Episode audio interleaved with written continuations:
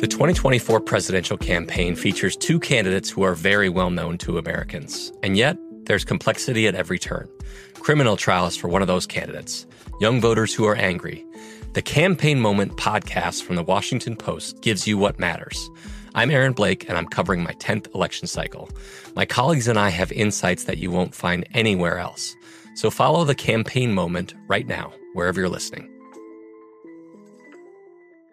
Enjoy all your favorite sports like never before at BetMGM. Signing up and playing is so easy. Simply sign up using code Buckeye and receive up to $1,500 back in bonus bets if you don't win your first bet. When you register with BetMGM, you can get instant access to a variety of parlay selection features, live betting options, and the best daily promotions in the business. And with BetMGM at your fingertips, every play and every game matter more than ever. Place your moneyline, prop, and parlay bets with the king of sportsbooks today. Sign up using code Buckeye and receive up to $1,500 back in bonus bets. If you don't win your first bet. That's right, up to $1,500. Again, sign up using code Buckeye and receive up to $1,500 back in bonus bets if you don't win your first bet. BetMGM and GameSense remind you to play responsibly. 21 plus and present in Ohio. Subject to eligibility requirements. Rewards are non-withdrawable bonus bets that expire in seven days. Gambling problem? Call 1-800-GAMBLER in partnership with MGM Northfield Park. That's 1-800-GAMBLER.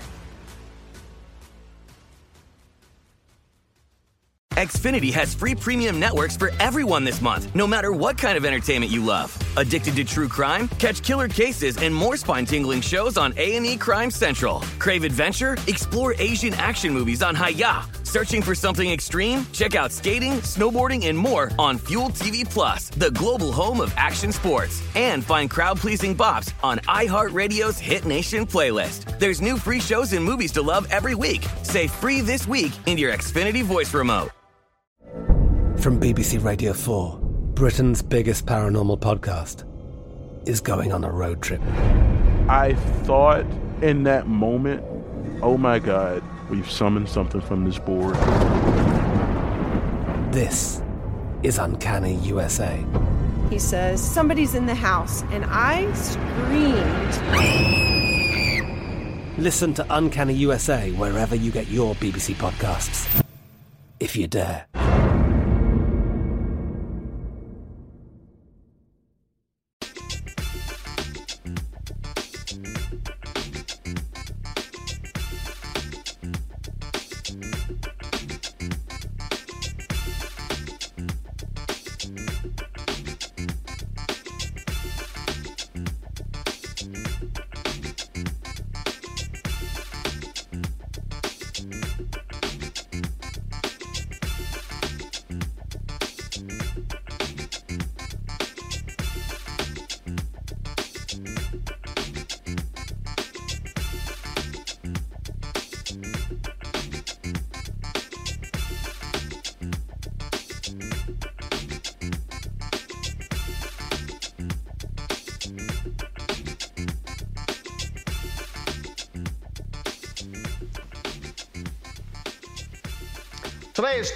December 22nd, 2020. Coming up on Roland Martin Unfiltered, broadcasting live from Atlanta. Black Voters Matter. They are battling folks still when it comes to making sure all of our votes counted.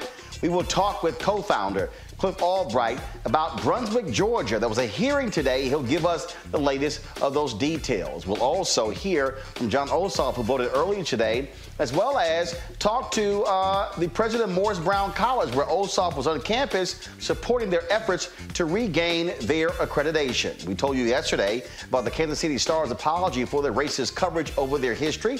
Today, we'll talk with folks from Kansas City to get their perspective on that. Also, Virginia Congressman Bobby Scott joins us to talk about the deal that Congress passed that will reinstate Pell Grants for incarcerated students and the forgiveness of more than $1 billion in federal loans to HBCUs. Uh, so we'll be discussing that. Plus, uh, Jamar Mackey, the Virginia Beach man who was handcuffed at a mall while having a meal with his family, will join us to tell his story.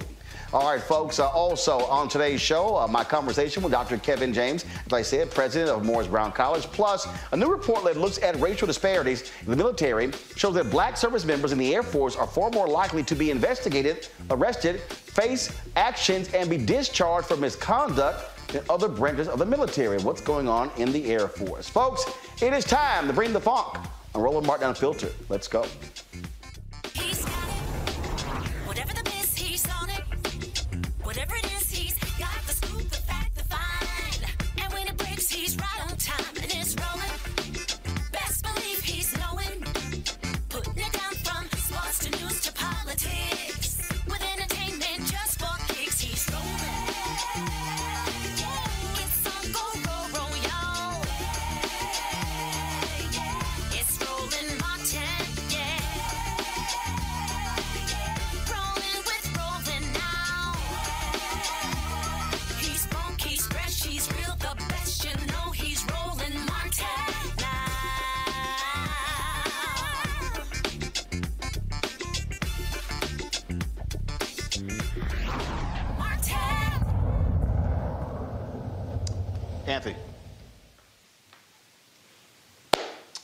All right, folks, uh, here in Atlanta, we're broadcasting, of course, still covering the Georgia runoff here uh, in um, uh, uh, in Atlanta. Uh, we've been all over the state, and the folks, Black Voters Matter, they've also been all around the state as well. And what they have been doing is battling not just to not just to get black folks registered to get them to vote, but also how Republicans are trying to stymie black folks from voting.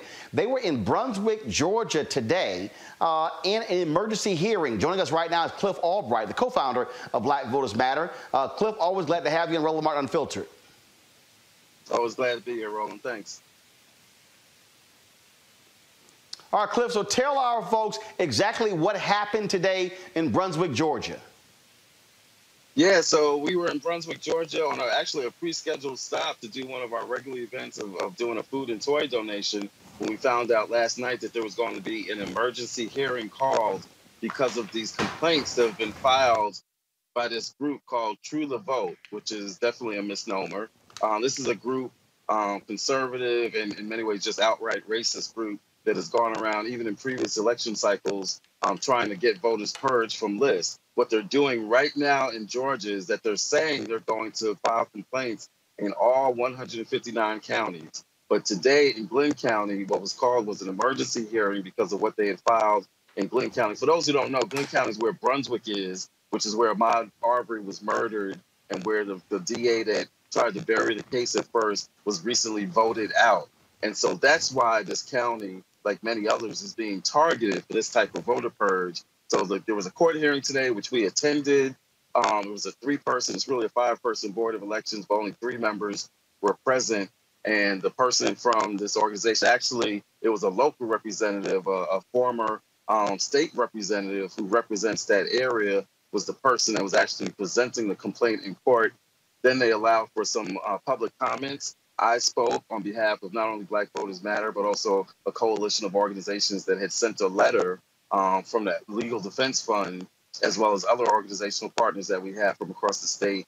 Um, we sent a letter, and so I referenced the information in that letter, and I explained to them why it would be a violation of not just federal law, but state law for them to move forward and to consider this complaint. You're not allowed to have any kind of purging or cleansing of voter lists within 90 days of an election, let alone within two weeks of a federal election. So that, on the face of it, made it um, an irrelevant and frivolous claim. And so I let them know that, as well as some other issues. Some other local folks um, gave their public comments as well. And after very brief deliberations, the uh, board decided to not um, to not find probable cause, which essentially meant that they would not be moving forward with this complaint from this group.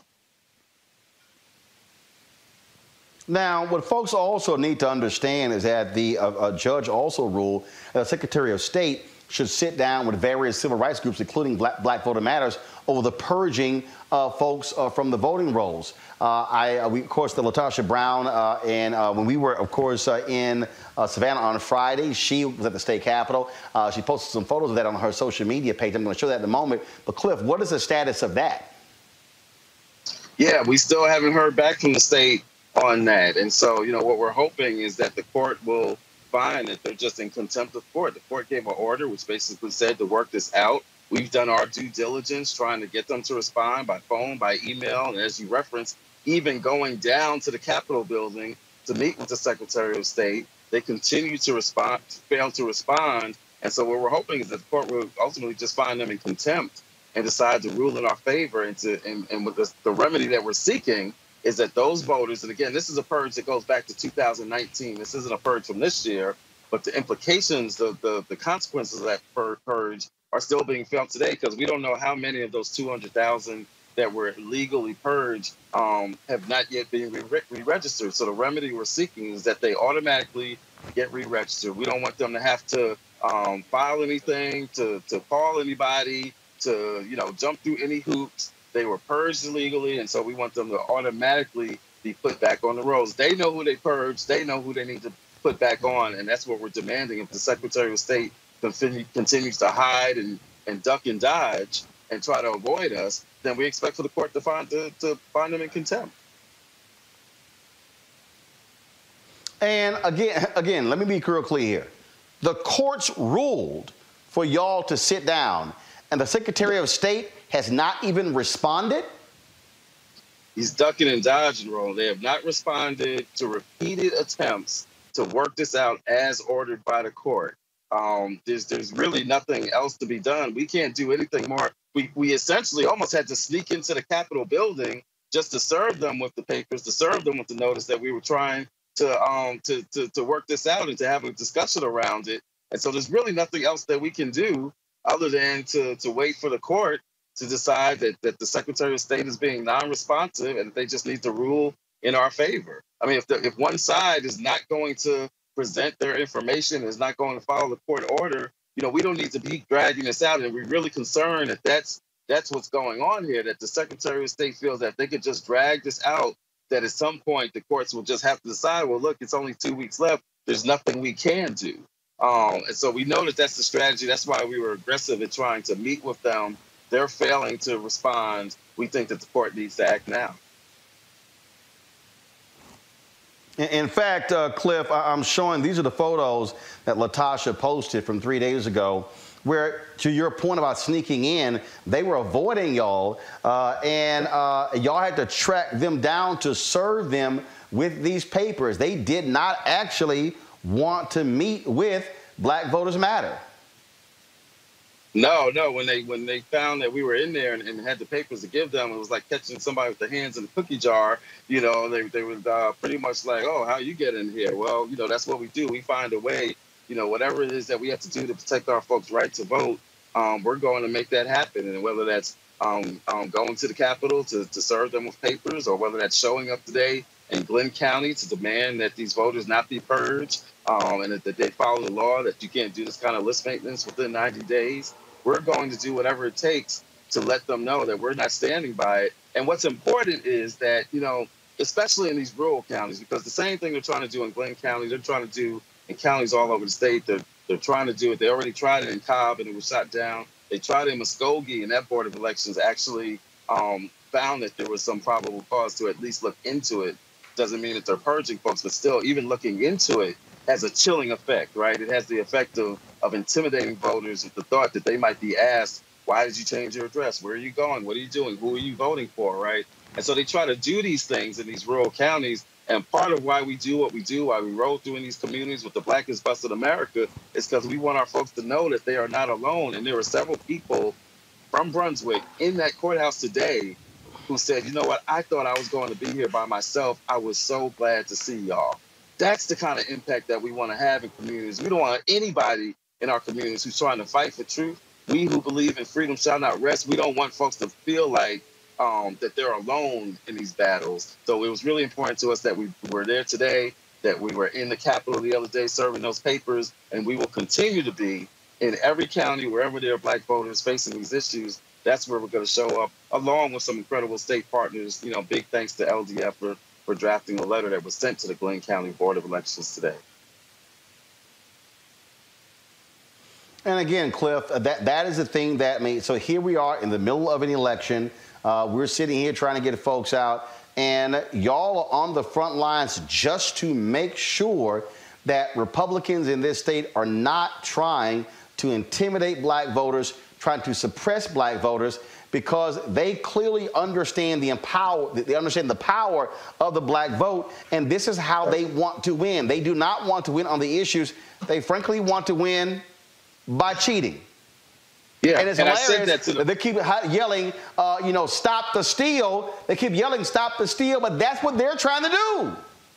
Right, right. The, the, the levels of hypocrisy are mind blowing, right? And I mentioned that to them in my public comments to the Board of Elections today because what they were trying to argue is that they don't know who these voters are, right? They're just doing this. They're just trying to clean the rolls. We don't know who's going to be impacted. We don't know what the race of the voters are. And what I told the Board of Elections is look, we got to be honest here, right? We just we just gotta we just gotta deal with the reality. We know why they're doing this. They know who it is that would be purged by this. At the same in the same breath that they were arguing that they know that these weren't military um, people because they didn't want to act like they were trying to purge military. So they said, no, we we researched it and these aren't military, and oh, we researched it and these aren't students. So like I said to the, the to the board of elections, I said, you know what? They're telling us they know everything there is to know about these voters. They know whether they're military, whether they're students, they know their shoe size, they know what their favorite food is to eat, but somehow they want us to believe that they don't know their race. That doesn't make sense, right? That just flies in the face of, of everything that we know. We know why it is that they're that they're doing this. We know that they're mad because Georgia flipped in November. We know that they're scared, as you said, that they're running scared because of the historic voter turnout that we've seen in the first week of early voting, plus the vote by mail. They, we know that they're scared because of the momentum. We know that they're mad because of what happened in Brunswick and Glynn County, where they got rid of the DA.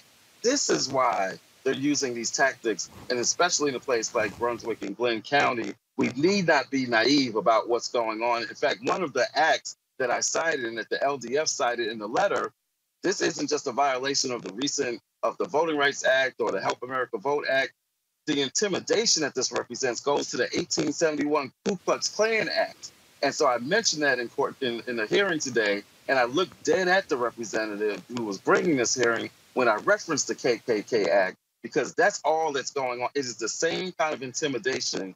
They want our voters to have to answer questions about why they're voting a certain way or where they lived or where they moved to and all this stuff. That's intimidation. And we're not having it. That's what we, are trying to do today. That's what we're trying to do with the, the lawsuit that we have against the Secretary of State. All right, then. Cliff Albright, uh, we certainly appreciate it. Uh, look, keep us abreast. Uh, whatever happens, uh, y'all know y'all can come on here at any time uh, to break this thing down, and we're going to keep, uh, you know, pressing and making it perfectly clear that we are watching and paying attention. Thank you so much, Roland. Be on the lookout. Valdosta is next up. We're fighting for that as well too, and that's in this case thousands of voters at the potentially trying of purge in Valdosta, Georgia. All right then. All right, Cliff Albright, co-founder of Black Voters Matter. Thank you so very much. Thank you, Roland. All right, folks. Last week, uh, the first day of early voting, uh, Raphael Warnock uh, went to the polls and he voted with uh, Ambassador Andrew Young. Well, today, Jon Ossoff actually decided to go vote. We were there, uh, and he actually had a little shout out for our uh, folks uh, who, uh, who, who, watched this show. Uh, so check this out. Hello to the whole Roland Martin.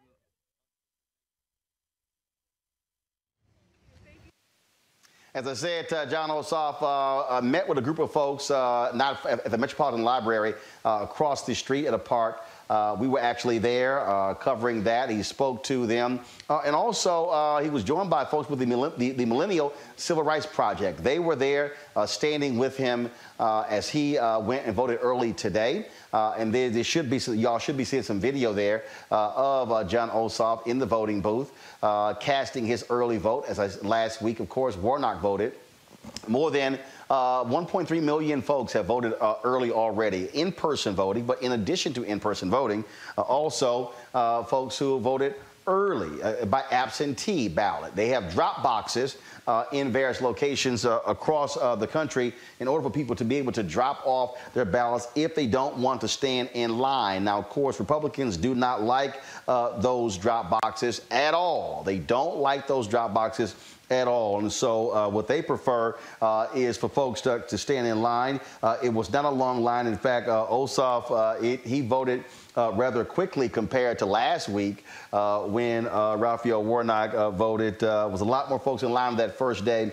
but again, it was, it was, um, it was good to see uh, the folks out there uh, at Metropolitan Library here in Atlanta, uh, where he went and voted to cast his ballot. And of course, there are three races. There are three races folks are voting on his race against Senator David Perdue, Warnock against Kelly Loeffler, and as well as an African American uh, who is running for the Public uh, Utility Commission. That's, that's, an important position. He would be the first Democrat elected in 20 years to that particular, uh, particular position. And so we're going to actually uh, chat with him uh, a little bit later this week. And so bring you Daniel Blackman talking about uh, his important race. So these three runoff races are on the ballot. All efforts are out there to get uh, folks focused on that. Now, after uh, Ossoff uh, voted early, he then went to Morris Brown College. Remember, we had the president on here talking about them pursuing uh, a reaccreditation. And there, Ossoff talked about the importance of Morris Brown and what he would do for HBCUs if he is elected United States Senator. Here is some of that uh, discussion. I want to point out it's been eight months since the U.S. Senate passed any direct stimulus payments for the American people, and they've decided after eight months of obstruction they're going to send $600. Well, for folks who are unable to make the rent, can't make the car payment, can't afford the prescriptions, behind on the bills, $600 is a joke. And the truth of the matter is that they don't care about regular people. If the most powerful investment banks in the country stock valuations started plummeting overnight, they would jet back to Washington in four hours and pass legislation. But when it's ordinary people, when it's corner mechanics, small businesses, they held it up for eight months and they cut it in half to $600. I would have voted for the bill, but it's a joke. 600? dollars mm-hmm. So we need to reorient the mindset of our elected officials toward helping regular people, and that has to happen at the ballot box. And the polls are open right now. Right. And let me be clear that President James and I were discussing this back in the spring. We were talking about what Georgia's United States Senate offices can do to help accelerate mm. the process of reaccreditation. Under your leadership, Mr. President, that applications be accepted. They'll be here in January, and it may be as soon as the springtime that Morris Brown will be eligible for those kinds of federal grants. So expanding the Pell Grant program should be non-controversial. When I debated my opponent I'm not going to get too partisan here at an educational event, but I'll just say this. When I debated my opponent in Savannah back when he would debate me, and I was arguing for expansion of the Pell Grant program, he denounced that as socialism. Expansion of the Pell Grant program, college affordability, Bishop, have you noticed that there's always money for tax giveaways for wealthy donors? There's always money for bank bailouts. There's always money for war. But then when you start talking about making college affordable for young black people in this country, suddenly the country has no resources. It's about priorities. And Morris Brown and HBCUs must be among the highest priorities for political leaders. It's been too long since political leaders talked about ending poverty mm-hmm. in America we've become, I think, too cynical. Yes. Unwilling to dream about what's possible. We should not accept that poverty and homelessness are inevitable or necessary in our society. As long as there are poverty and homelessness, we are failing as a people. So we need to once again talk about ending poverty in America, talk about ending homelessness in America. The problem of gentrification in the urban core of this city. And again, I want to observe the discrepancy between the level of public resources invested in entertainment and the level of public resources invested in education. As people are forced out and as black communities are forced out of the center of this city by the rising property taxes, our government's failure to invest in transit, in transportation, and in affordable housing means that people are living far from where they work and can barely put a roof over their heads. And that's why we need an infrastructure and jobs bill as part of a relief effort after COVID 19 that will include investments in transit and transportation and in affordable housing. I believe that was our last question for our time today. Sir, we want to thank you again for being here today. Thank you. You know, just for the media to know, an invitation went out to everyone, and you were the only one that responded. And so we want to thank you for your investment into HBCUs, specifically here at Morris Brown College. Morris Brown is back. We're going to bring this institution back stronger than ever. The only black college in Georgia founded by African Americans, for us, by us, and an institution that is a haven for hungry souls. We don't turn folks away. Anyone who deserves an education, anyone who wants an education, the doors are open here at Morris Brown, and we appreciate your support. As soon as I leave here, I'm headed over to vote. So we encourage the entire community to please vote. And thank you so much for, again for being here today. Thank you. Thank you. Thank you. All right, that was Jon Ossoff on the campus of uh, Morris Brown College there. Uh, and as I said, uh, the university, uh, they're focused on trying to regain uh, their... Mr. President, so when the campus of uh, more... opportunity to Hi, Mr. talk to the Morris Brown president after that particular interview. here is our conversation.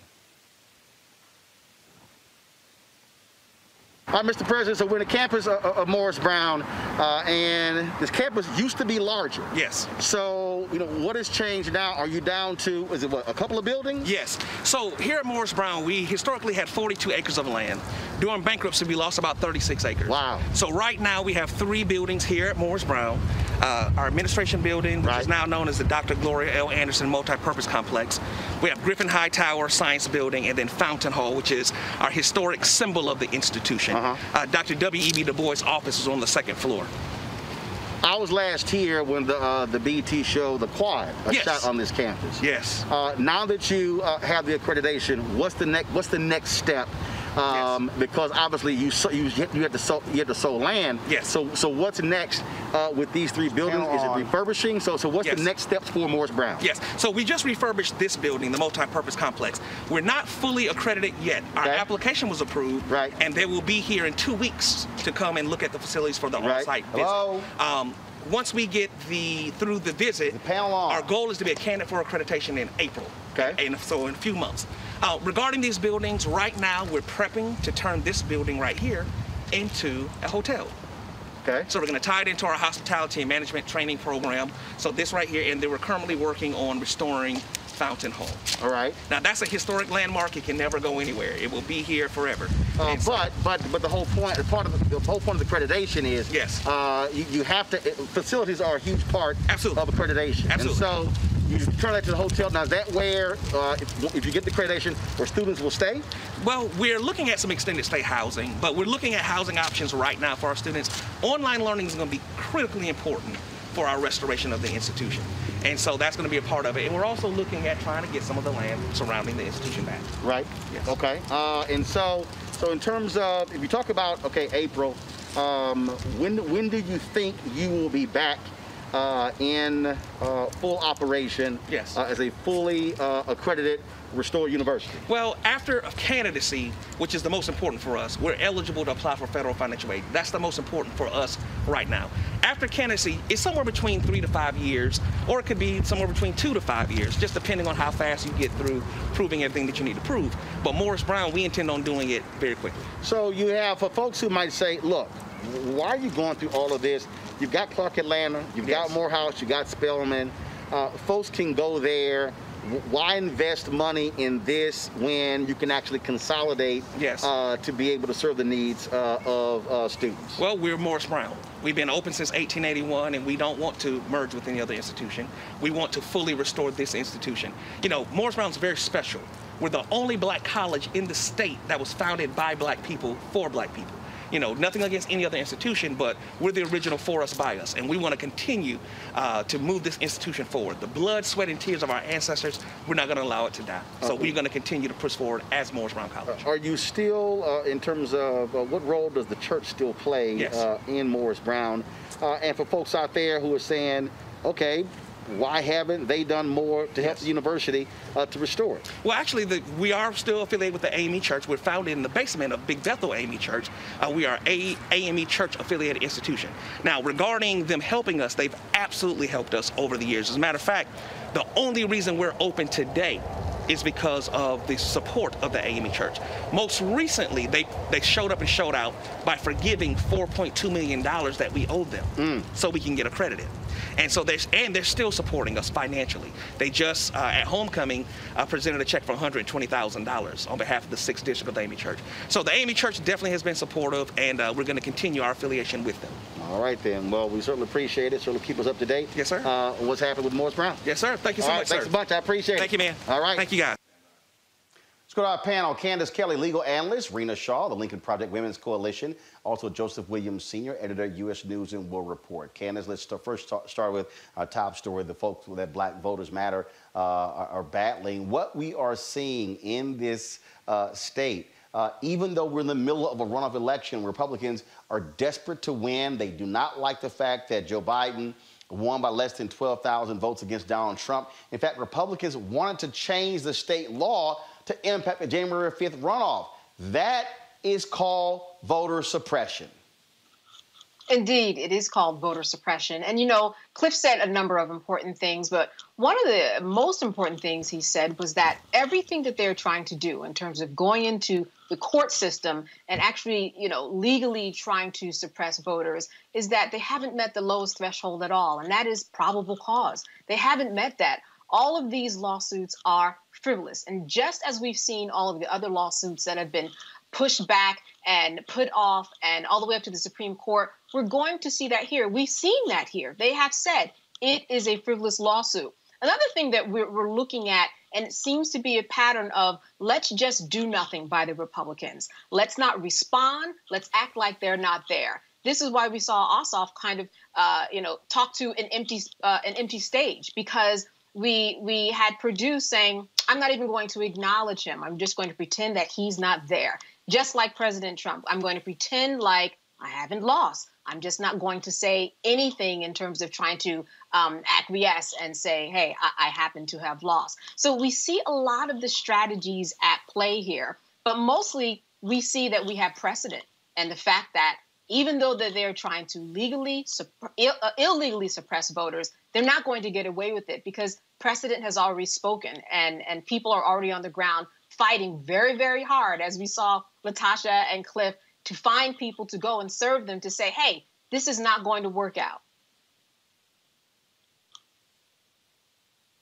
Uh, Joseph, again, this is why the legal groups matter. This is why we have to stay hyper vigilant uh, because, again, what Republicans want to do in this state, they want to shave off 1,000, 5, 10, 20, 30, 50,000 votes because they know this is going to be a very, very close runoff.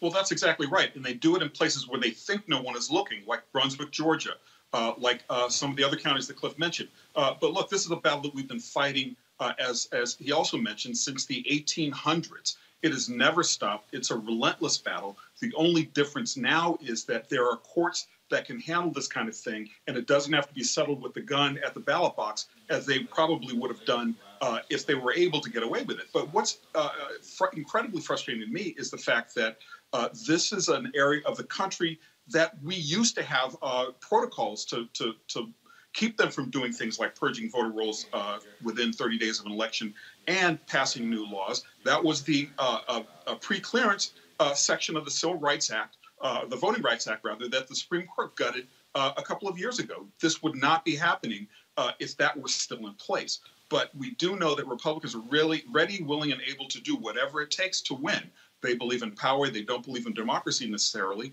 and they are doing what they need to do right now. Uh, Georgia is very crucial, uh, as, as we've discussed many times in this show. Win it, you win control of the Senate. Lose it, and the Democrats get to do uh, uh execute their agenda to a certain degree. So for Republicans, it's a winner-take-all strategy. No stone left unturned, no holds barred. So I expect to see even more of that continued with the onslaught of propaganda that we've been seeing from uh, national Democrats or national Republicans, beg your pardon, uh, to uh, disparage uh, Raphael uh, Warnock and uh, Jon Ossoff. It's already starting. It's going to get more intense as the election day nears. So there are going to be many, many battles to be fought on this front before the final vote is cast. this, Rena, is par for the course for Republicans, especially in this state. They can't handle losing, so therefore they want to cheat. Now, it's hilarious to hear them talking about steal the vote when that's literally what they are trying to do by stealing elections, by disenfranchising black people in this state and other states across the country.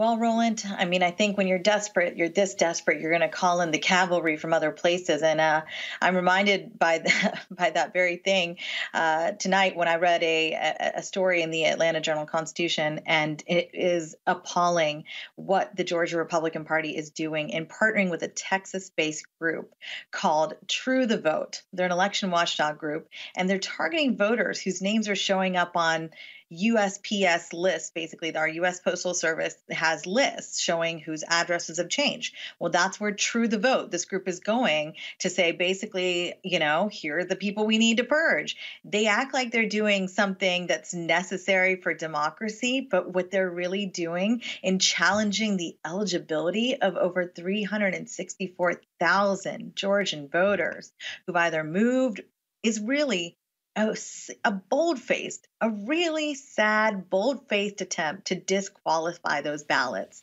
What they're trying to do is make it so that those people have to fill out provisional ballots if they show up at the polls, and they've already been successful.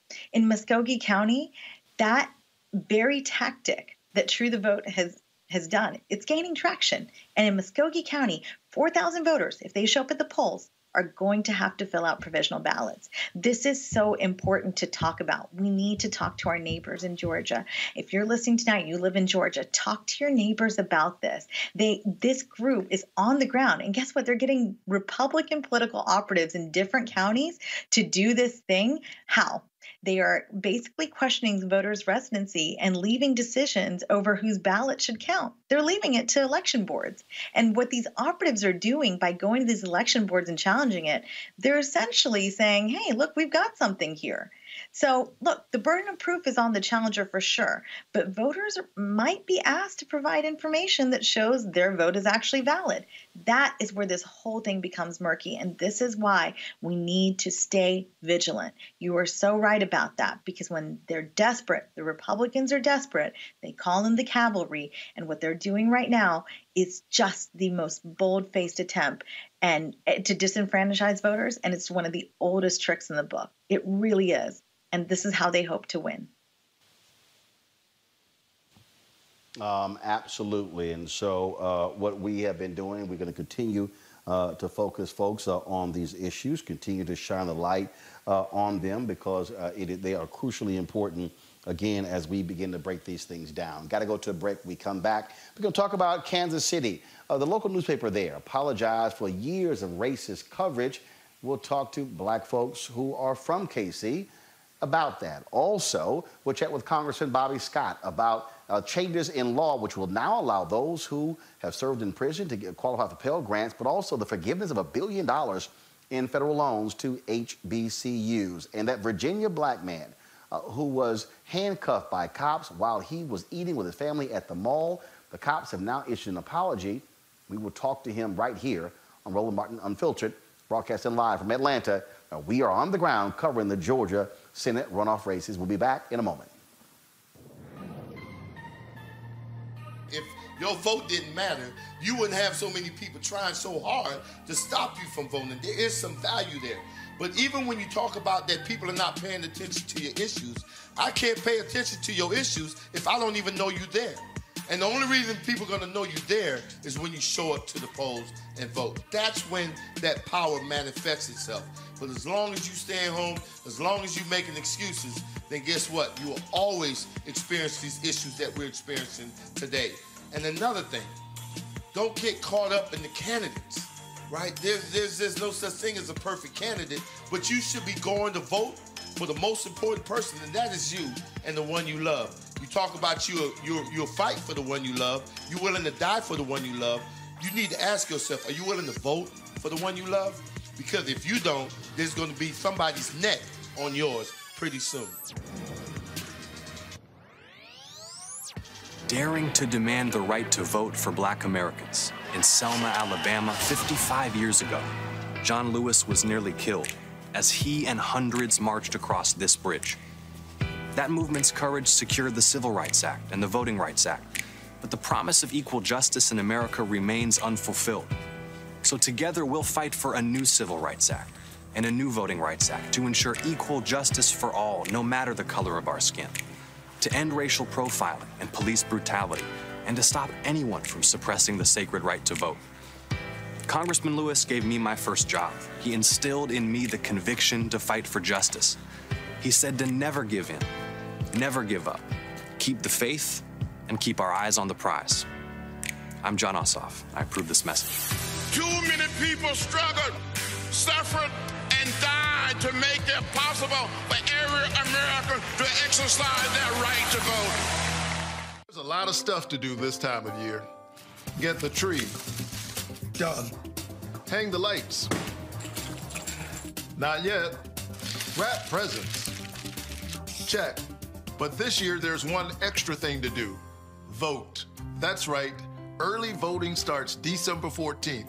So make voting part of your holiday plans. It'll probably take you less time than it'll take me to do this. I'm Raphael Warnock, and I approve this message. We learned early in Sunday school that thou shalt not steal, thou shalt not bear false witness, thou shalt not have no other gods before me. Raphael Warnock's opponent seems to have forgotten these basic Sunday school lessons. Her gods of greed, her lies about Pastor Warnock and her shady Wall Street practices are evidence of this. And on January the 5th, let's bear witness that greed, lies, and shady dealings don't represent Georgia. Let's send Raphael Warnock to the U.S. Senate to fight for the least of these and not Wall Street billionaires.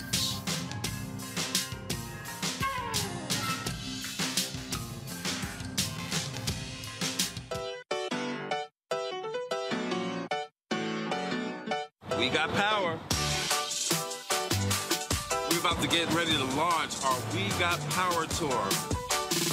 Cliff and I are going on the blackest bus in America. We're hitting the streets again. We're going to be going through at least 12 states, maybe more. I'm just really excited. It's a little bit different this time because COVID 19, we've got to wear masks, we've got to be socially distant, but we are very committed that we've got to get in the streets and inspire and encourage our people in ways that are socially distant. Ready to hit the road, ready to see our folks, ready to be socially distant, ready to mask up. On our way to Pennsylvania, we'll be there for two days, and then we're headed to Ohio to Cleveland. We're going to be just spreading a lot of love and building a lot of power. The very last day, we're going to be out here on the ground in these streets because our people need us. Can't stop, won't stop. Register to vote. You can even request your online vote by mail ballot by clicking the link or by scanning our QR code with your camera. Vote early. Vote today because we got power.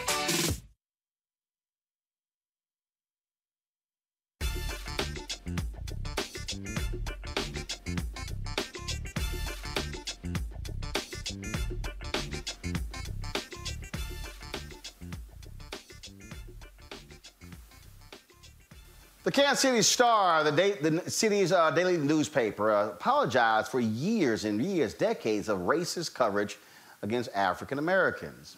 How do black folks feel about that? Eric Wesson is the managing editor of the Kansas City Call, the black newspaper there, and Sheila Brooks is CEO of DC based SRB Communications and a native of Kansas City. Glad to have both of you. Uh, Eric, uh, first and foremost, uh, of course, the Call uh, has been known for its coverage of the black community there, historic black newspaper there. What do you make of this massive spread by the Kansas City Star and them uh, looking inward, apologizing for decades of racist coverage targeting African Americans?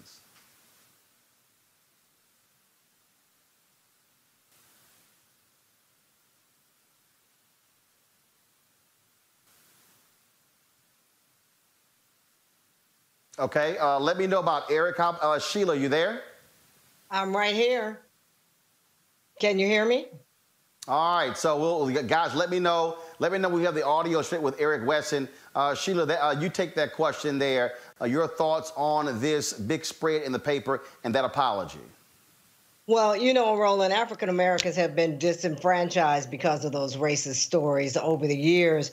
It's good to see leadership stand up, admit it, but we need to go the next step. We need to start hiring people who look like us, people who are in uh, positions of power as editors as well as reporters, so that they can go out and cover these stories. And I guess my question to the Kansas City Star right now is what's next? What do you do next? So, all these years, this you finally realized uh, that this has been wrongdoing. How do you change that in your newsroom? What happens next? Eric Wesson, managing editor of the call. Your thoughts? Well, I think that it's kind of a little bit too much too late. Where's the reparations in all of this? You know, it's one thing to say, hey, we sorry, uh, we won't do it again, but it kind of looks like it's, you know, we apologize coming by our paper again, black people, because we're okay now. And it's one of the things, as I was telling the publisher and president of the Star, it's like the horse is already out of the barn. Now you close the gate and you think everything is okay, but the horse is still out of the barn. So, how do you make amends for uh, an advantage that you've had in disenfranchising a race of people for 143 years? Where, where do you make amends at? And that point you made there, Sheila, I think is a critical one while you're saying what's next. Because here's the paper examining its coverage. Now the question that look, you're a longtime member of NABJ, National Association of Black Journalists, so am I. And our deal all is okay, now how do you look at inside? How do you now say this is the path we're going to chart forth forward when it comes to covering African Americans, when it comes to staffing, when it comes to things along those lines? No, you're absolutely right. And and what's happening is we see all of this in the backdrop of all of the racial unrest in this country. But we've missed so many of our stories in the African American community in Kansas City, Missouri. Uh, those achievements that so many of those leaders had, and aspirations and milestones. And now we're saying, okay, we're sorry, but how do you move forward? What are you going to do different in that newsroom? How do you go about getting the coverage right this time? And the way to start that is certainly to have African Americans who are editors, who are reporters, who are out covering stories, and who are part of the news gathering process. That's what makes changes in the newsroom. And it can't just be, oh, we're going to hire one or two people to make this happen there has to be a, a, a complete overhaul of that newsroom. I agree with that. Uh, Eric, obviously, uh, you're there with, with, with, Eric. Go ahead. Eric, go ahead. And I agree with that. And t- this morning in our conversation, it was, well, you know, we hired a black editor now so he's going to go out and we have this advisory board. And I'm thinking, why do you have to have an advisory board to tell you how to connect to the black community when you're here in the black community? I mean, I, I don't understand what that is. And I think a lot of reparations need to be made uh, with that. But what was your question? No, I mean that in, in terms of uh, picking up on that, because at the end of the day, that's really how, if you want to talk about this is what we did in the past, really the question is how you're charting a, a new future. And the reality is, let's just cut to the chase. White folks have no clue on how to, uh, to appropriately cover black folks. And what they do is you also uh, can't just say, yeah, we hired one. It's a hell of a lot of talented black journalists out there. And you got to have editors with guts to say we're not just going to hire one, we're going to actually hire more than that, and, the, and also and make non-black staffers understand you've got to integrate African Americans into every single thing that you do, whether it's sports, entertainment, business, culture, lifestyle, food, you name it. That has to be the mission. And and it has to be that's being intentional. And that's what has to happen. You have to be intentional about your news coverage. And that has not happened at the Kansas City Star, or for that matter, so many other media organizations in this country. And now, in the backdrop of the racial unrest in this country, everybody steps whether it's newspapers or other media outlets, major corporations, um, major advertising agencies, global as well as national.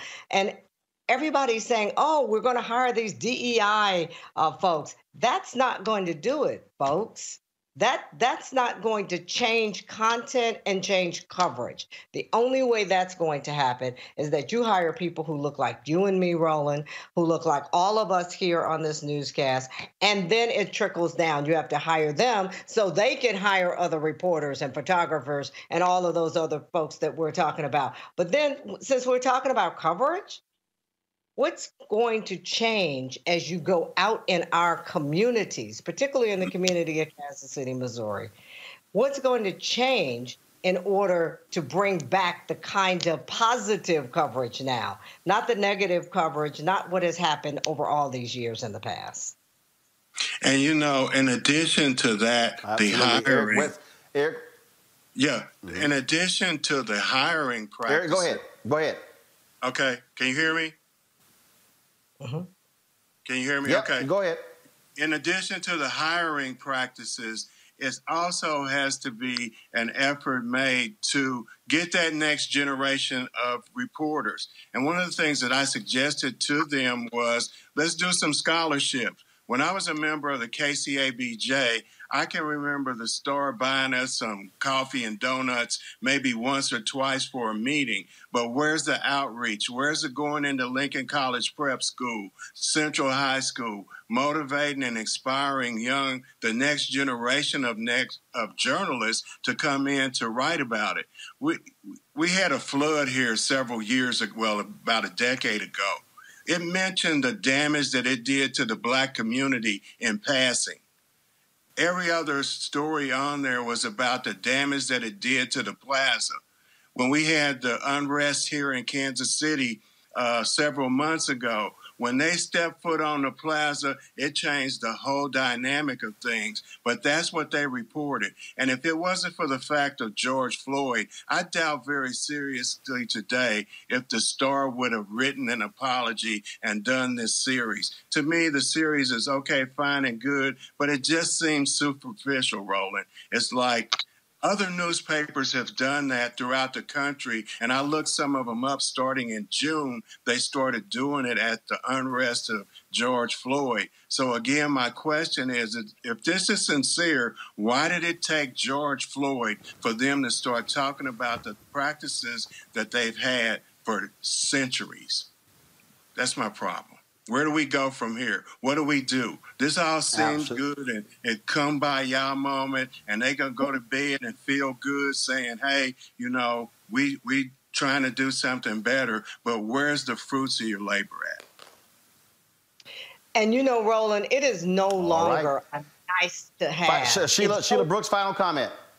Yes, it's no longer a nice to have one African American uh, that's an editor or a reporter. It's a moral obligation. No longer do we want to hear about talking the talk. We want to see them walk the walk. And you can do that. Partner with the National Association of Black Journalists. If you're looking for talent, talented African Americans, we know how to find them if you don't. Absolutely. Absolutely. Ain't that hard. Sheila Brooks, Eric Wesson, we certainly appreciate it. Thank you so very much.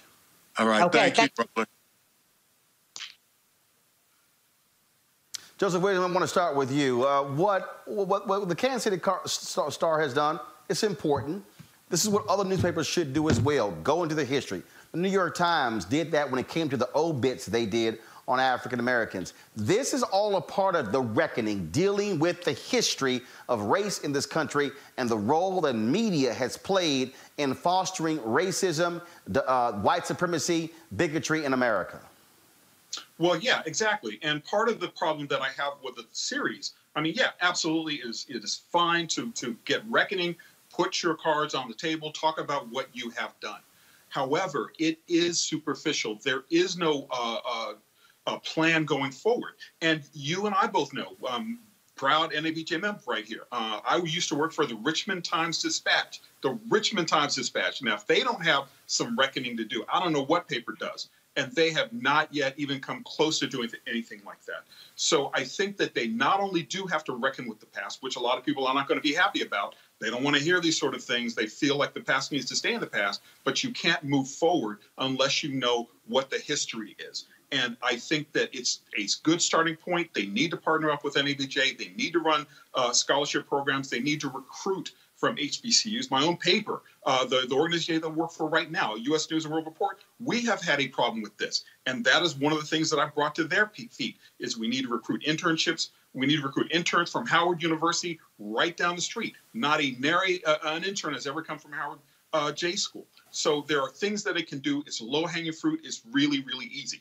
One other point that I do want to make is that uh, the, the, the, the failure of the mainstream media back in those days and, and continuing in these days led to the rise of the black press. And, and you yourself, as a former executive editor of the Chicago Defender, one of the proudest newspapers in the history of the black press, it gave rise to those sorts of things that, that needs to be rebuilt. We need to have a black press on the scene because we know that white the, the, the influence of, of, of white media is fairly limited and they're only going to do the least that they can do. Uh, that is certainly the case uh, there. Uh, so you absolutely nailed it, folks. Uh, congressional leaders have struck a deal uh, to reinstate Pell Grants for incarcerated uh, folks. This, th- why is this important? This is important because um, in the 1994 crime bill, this whole tough on crime deal, that's where that money was pulled. For 26 years, Pell Grants have been withheld from nearly 1.5 million people in state and federal prisons. Now, the proposed change would grant incarcerated students eligibility to use federal dollars to pay for college while in prison. In addition to this, Congress has also moved forward to uh, forgive more than a billion dollars in loans to HBCUs. Joining us right now is Virginia Congressman Bobby Scott, uh, who is a strong advocate for education. Congressman Scott, glad to have you back on Roland Martin Unfiltered. Good to see you, Roland. Can you hear me? Folks who don't quite understand how, I can hear you just fine, sir. For folks who don't quite understand uh, how big this is, uh, this provision to deny Pell Grants to folks who were in prison or even those who even got out, formerly incarcerated, in addition to the banning of people from public housing, this had a tremendous impact in the 80s, 90s, and 2000s, the present day, on people who went through our uh, criminal justice system, who were trying to get back on their feet, but frankly were being shut out of most avenues in order to do so. Well, anybody who's coming out of prison knows that you you're going to have challenges trying to get a job. If you've got uh, uh, college degrees, that makes things easier. If you have job skills, that makes things easier. Unfortunately, in the 1994 crime bill, the rhetoric got out of hand, and they said, "Well, if you're in prison, you're not going to be eligible for a Pell Grant." Uh, that was that's counterproductive because all the studies show that if you get a good education in prison, you're so much less likely to come back. Uh, and you say the, the government saves more money in reduced future incarceration than you spend on the Pell Grants.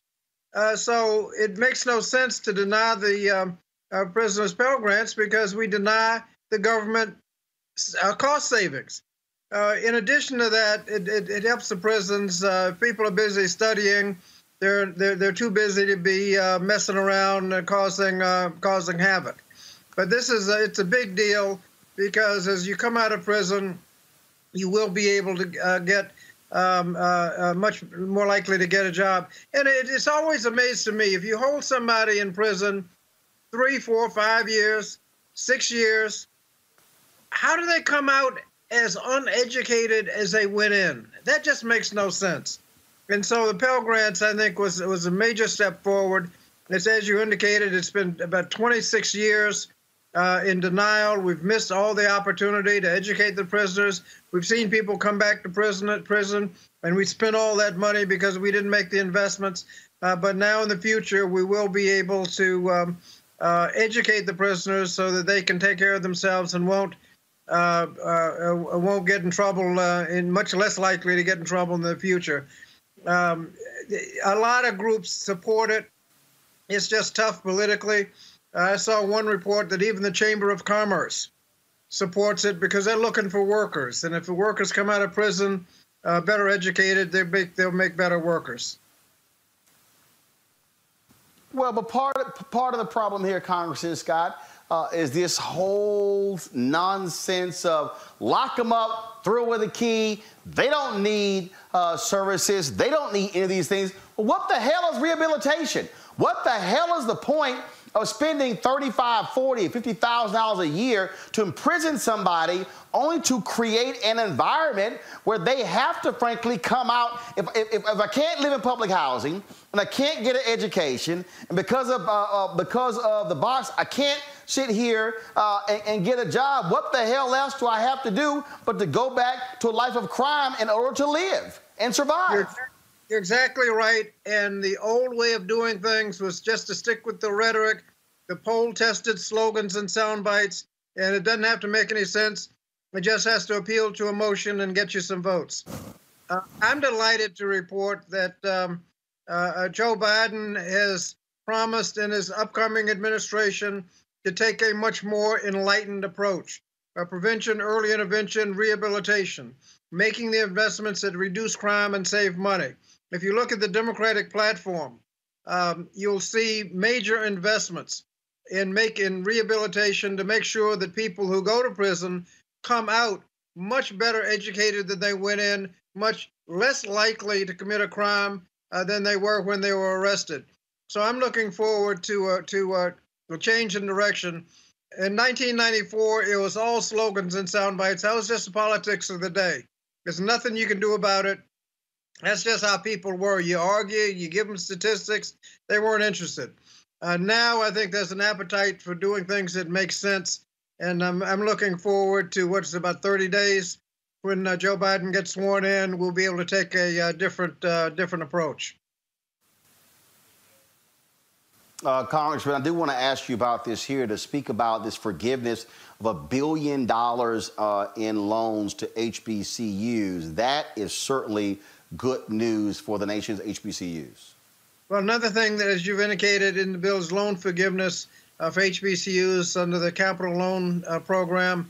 Uh, many have uh, desperately needed the funds and borrowed the money uh, and made capital improvements. The pandemic has come. They're all under severe financial stress, and now these loans are, are, are causing uh, causing problems.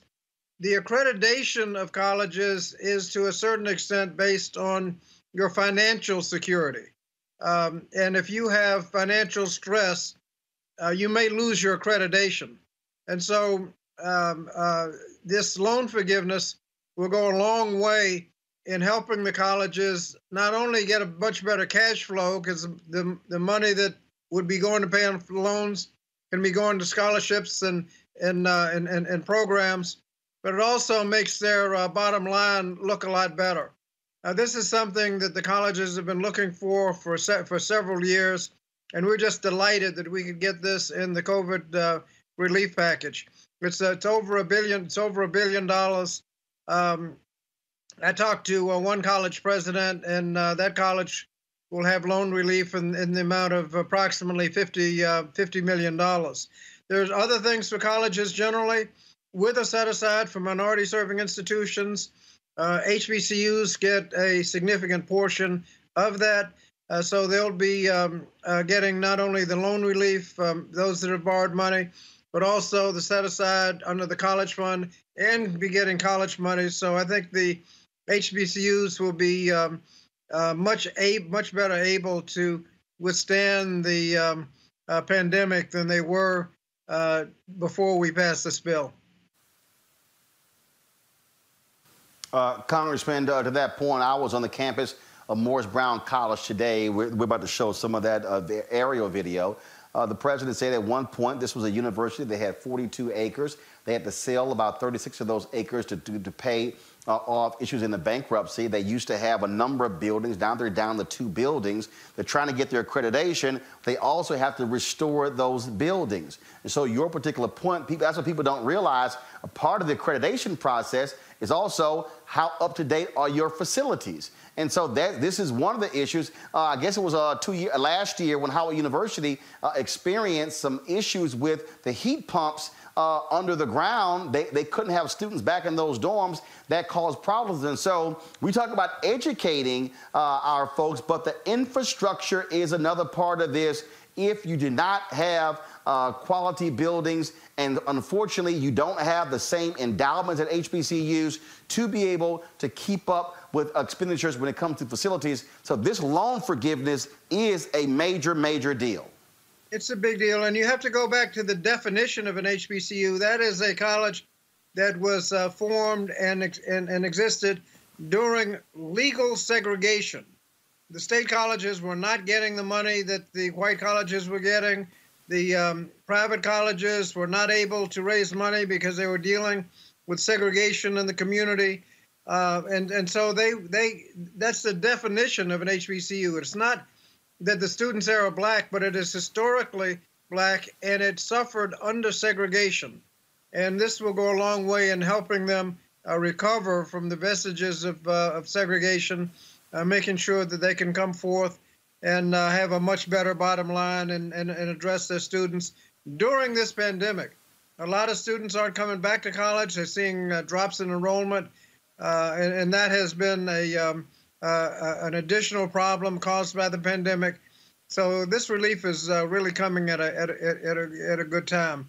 We, this this legislation, we were able to get a lot of things: the Pell Grants for prisoners, the re- loan relief for um, HBCUs.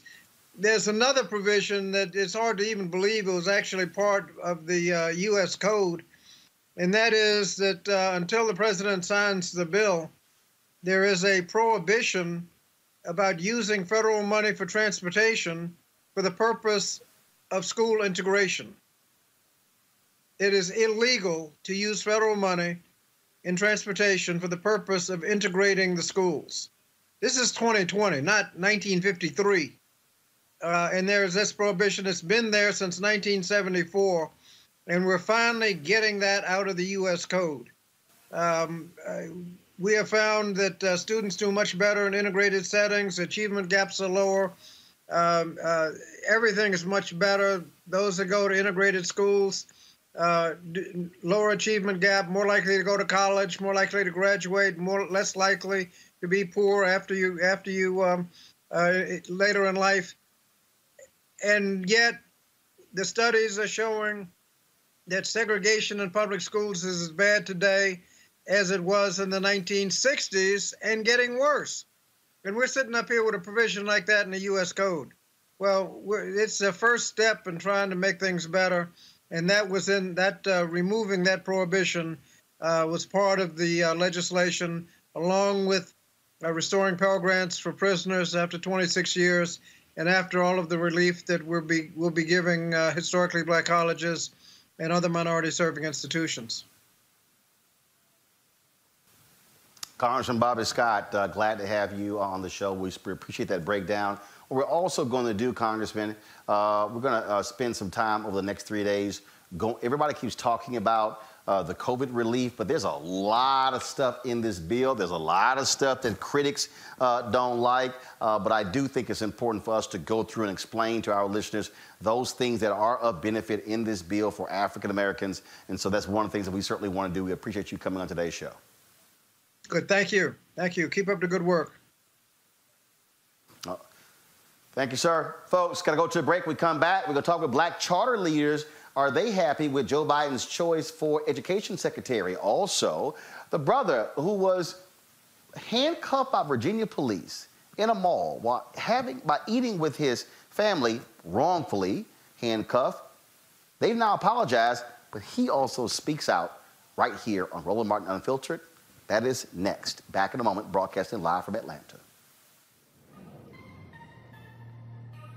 Uh, America is a complicated story of people building a more perf- more perfect union.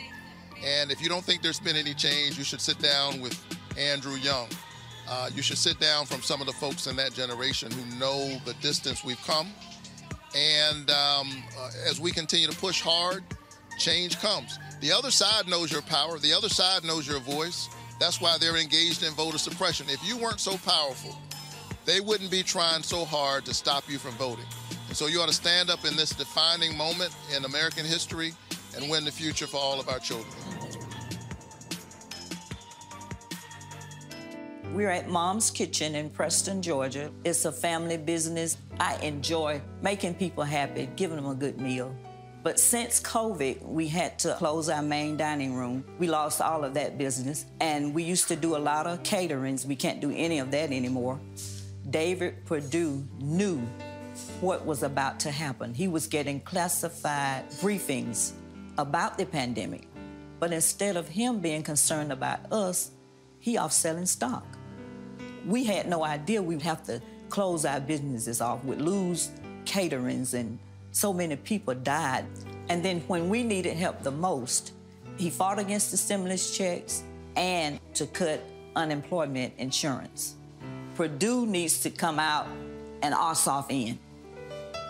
Early voting starts December 14th. You got to make a plan to vote. I'm Jon Ossoff, and I approve this message.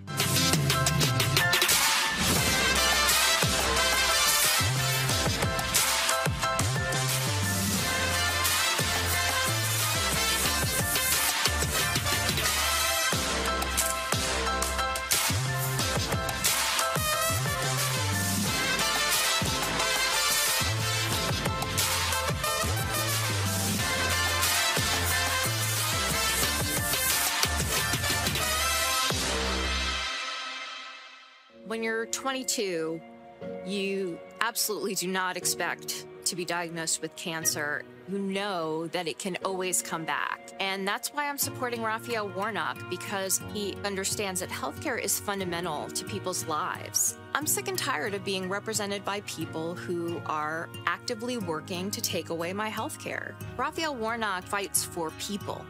That's what he cares about.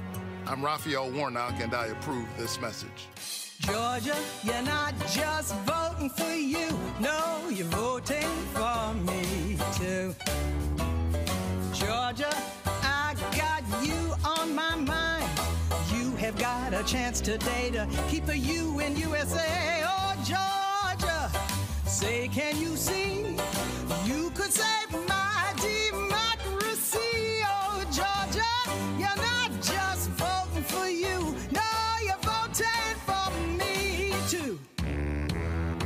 Georgia, you're not just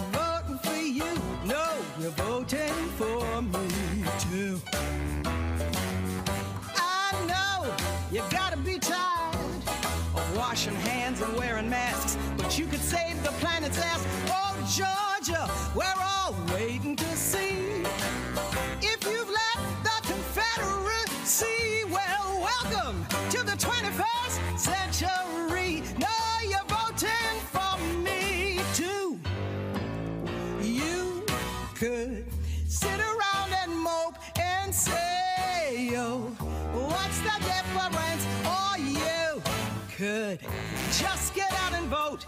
Just two senators in blue. Georgia, you know what to do. Georgia, you're not just voting for you. No, you're voting for me too.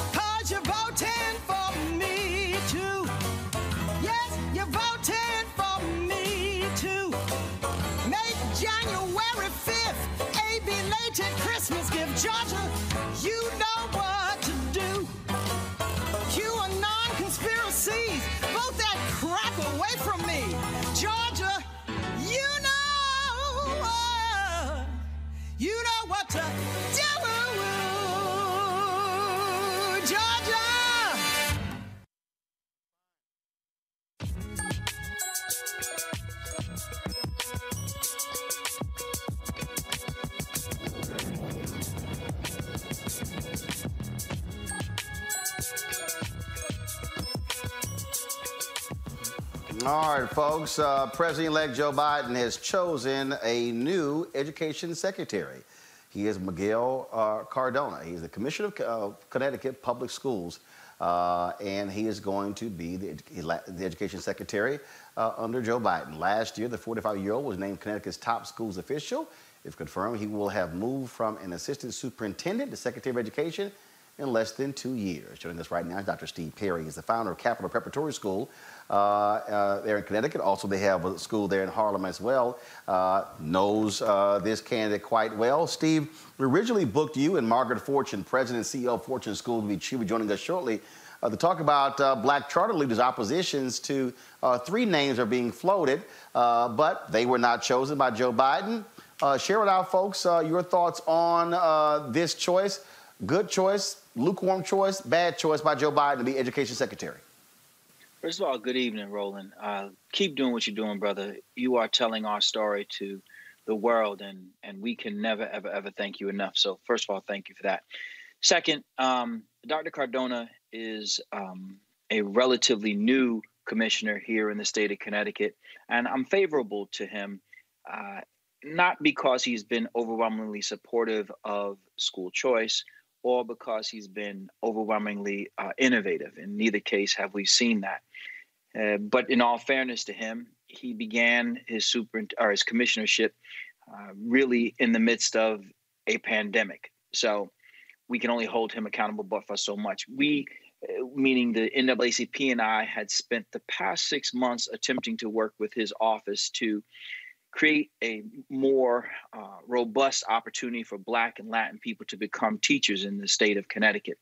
And uh, his office has not been especially effective at executing that, which is terribly disappointing. But my hope is that when he goes to Washington, that he will pick up the mantle of this opportunity and create more uh, spaces for Black and Latin people to become teachers in the United States of America. Margaret Fortune uh, with uh, Fortune Schools out of the West Coast. She joins us via phone. Margaret, your thoughts on this uh, new pick to be Education Secretary? Well, Roland, I think it represents the um, President-elect Biden stepping out of uh, the fire of um, picking a union leader. Frankly, you know, just a few weeks ago, um, we understood that Lily Eskelsen Garcia, the past president of NEA, was the the lead candidate with the support of the Hispanic caucus, uh, and the Hispanic caucus shifted and uh, and now supports uh, Dr. Miguel Cardona. I think that's a good sign for school reformers across the country that that Biden is not looking to pick that particular fight at confirmation. Um, you know, I think it's uh, uh, he has picked somebody who is uh, has a track record in public education, who is not looking to spend his time picking fights with charter schools, which are public schools, um, and that I anticipate will focus on getting schools reopened safely in Biden's first 100 days. And I think, Roland, that's an agenda we can all get behind, no matter what type of school you're leading. It's also important I want to, to bring note, in uh, uh, Candace. Uh, I want uh, Steve, go ahead. Uh, it's also important to note that uh, Dr. Cardona went to a school of choice when he was in high school. He went to a vocational technical school. He did not go to his neighborhood school, which is an important distinction because I think he understands how when a child is given the opportunity to, attend the school that is best for them, how it could put them on the path to live their dream. And he would appear to be living his. So he has the capacity to have the empathy towards those of us who seek the opportunity for our children to choose the best school for them. I want to bring in uh, Candace and Rena, two of my panelists. I want to get their thoughts on uh, this pick by Joe Biden. Uh, Candace, I want to start with you. Geoffrey Canada was one of the folks, his name was being mentioned. Uh, that would have been a really huge pick, an inspirational leader, a visionary, somebody who bring the passion as well, someone with a national profile. Uh, would have been interesting as well. Uh, uh, and but, but but to Margaret's point, um, on that point. Uh, you know, union uh, union leaders really thought that Joe Biden was going to pick uh, one of their own uh, to be education secretary. Uh, he chose not to.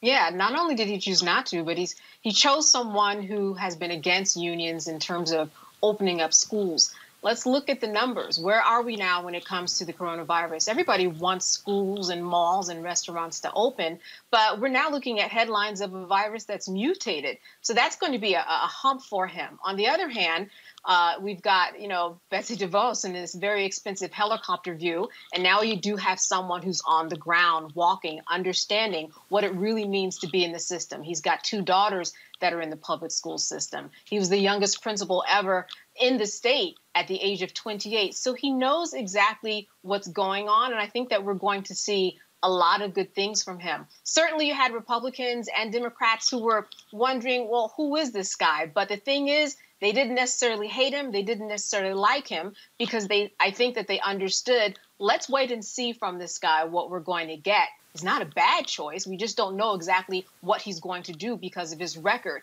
It is not a, a very long record in terms of the type of national attention that people have when it comes to solving these issues, but he certainly is in the trenches. And that's what somebody wants. They want somebody who's in the trenches. And as we know, all eyes are on Biden. He selected someone who is a person of color, and he selected someone that believes in the education system and fought hard in that he's the first person to have even graduated from college. So I think he understands it. And I, I think that a lot of people have a lot of high expectations for him, and we just have to wait and see if they're going to be met. Rena Shaw? Well, I think this is an incredible pick on so many levels because he's not very controversial.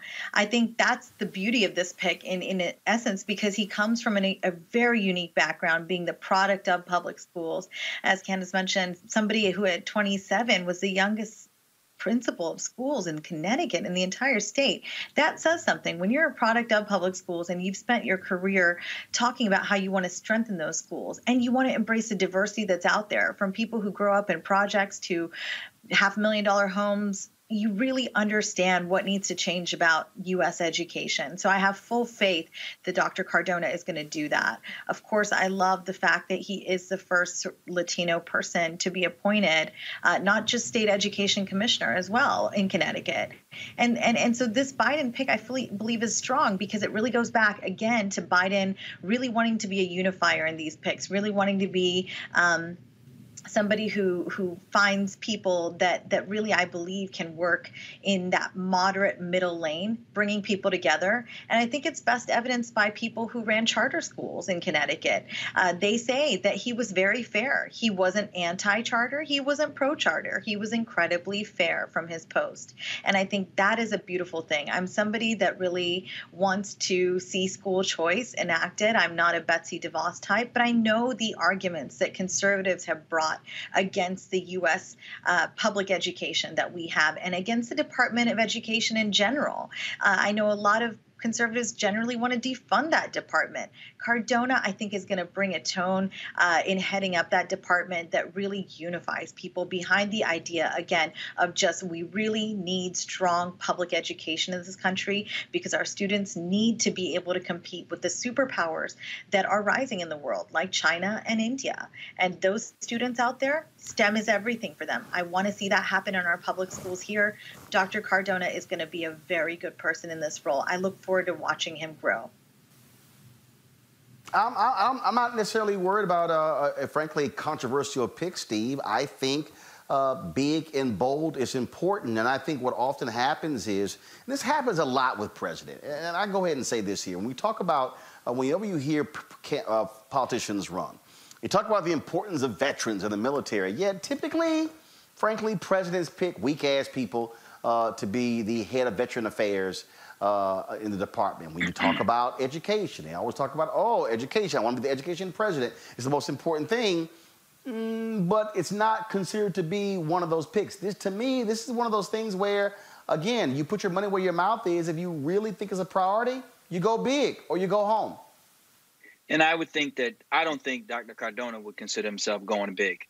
I don't think Dr. Cardona would expect himself to be a person who comes in and revolutionizes education the notion of public education is often spoken of in, in, loving terms, but the public education system has failed Black and Latin people since its inception. So I'm not in a hurry to protect such a system. And I think it's foolish for anyone to defend such a system, especially knowing that it is currently destroying the livelihoods of millions of Black and Latin children. I want someone who understands what the data is telling us. The data is telling us when you provide children with the opportunity to choose a school that is best for them, they tend to do better in that school.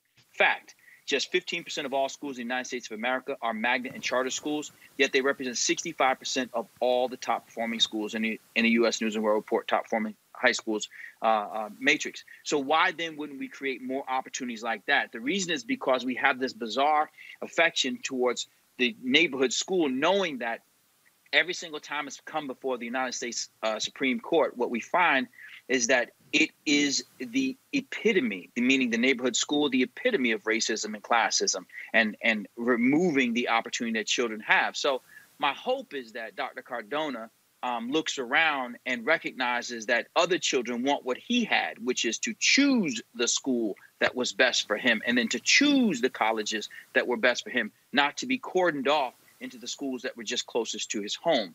That public school idea is a dead animal that we need to let lie. Roland, I Margaret. also think that this, uh, yeah, I also think that this pick of Dr. Cardona signals that we may see more of the education policy, particularly in this time of the pandemic, being driven out of the White House. Um, you know, to your point, this is a, a pick who is uh, an unknown, a relative unknown out, out outside of, of course, the state of Connecticut, uh, and who not long ago was an assistant superintendent of uh, a school district with 9,000 students. Um, you know, to, by by way of comparison, you know, some of our largest school districts uh, in uh, in the United States have anywhere from 50,000 to 500,000 students. So this is not a pick that I see really driving policy, but maybe somebody who would be um, executing policy that is driven out of the White House. Uh, there are a lot uh, that say that Dr. Jill Biden, given her role as an educator, uh, will have an outsized influence in education policy uh, in America. Uh, we'll see what that looks like. You know, does it look like uh, Hillary Clinton with healthcare policy? Um, if it does, we hope that she will fare better than that. Um, we, we also um, want to point out that the Biden transition team has been going uh, through great lengths to have stakeholder meetings in the area of education. Uh, I've had the, the, opportunity to participate in two such meetings. This type of pick tells me that they were listening. Uh, what we'd really like to see from the charter school space is an expansion of charter schools uh, like what we saw under President Obama, where charter school enrollment increased by 1.7 million students. But this time around, we'd really like to see an emphasis on leaders of color, uh, Black and Latino leaders who are starting charter schools um, out of an act of self determination. Uh, it is promising uh, that we won't see a, a fight uh, in the uh, uh, for confirmation like we would have with some of the other picks. Uh, is this a pick that is like an Arne Duncan under Obama, where you know there's a there's a clearly formed ideology there, and uh, and and uh, an education policy that's you know based on the work of, of icons like Geoffrey Canada with the Harlem uh, Children's Zone? No.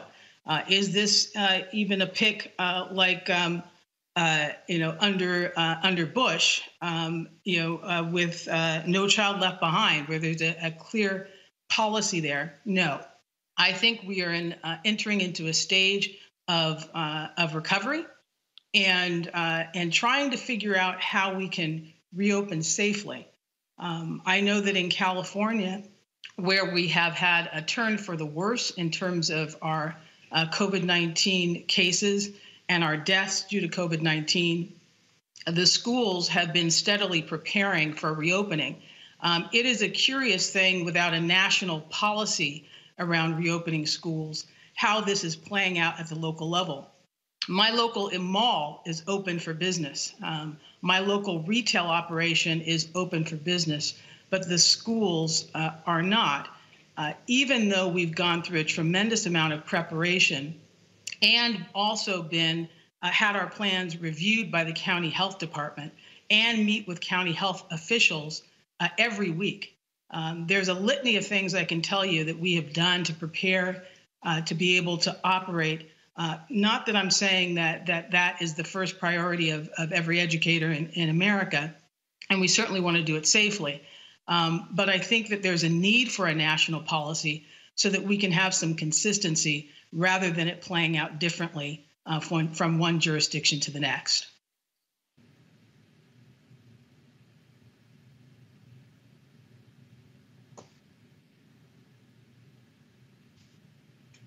Sorry, you went out, Roland.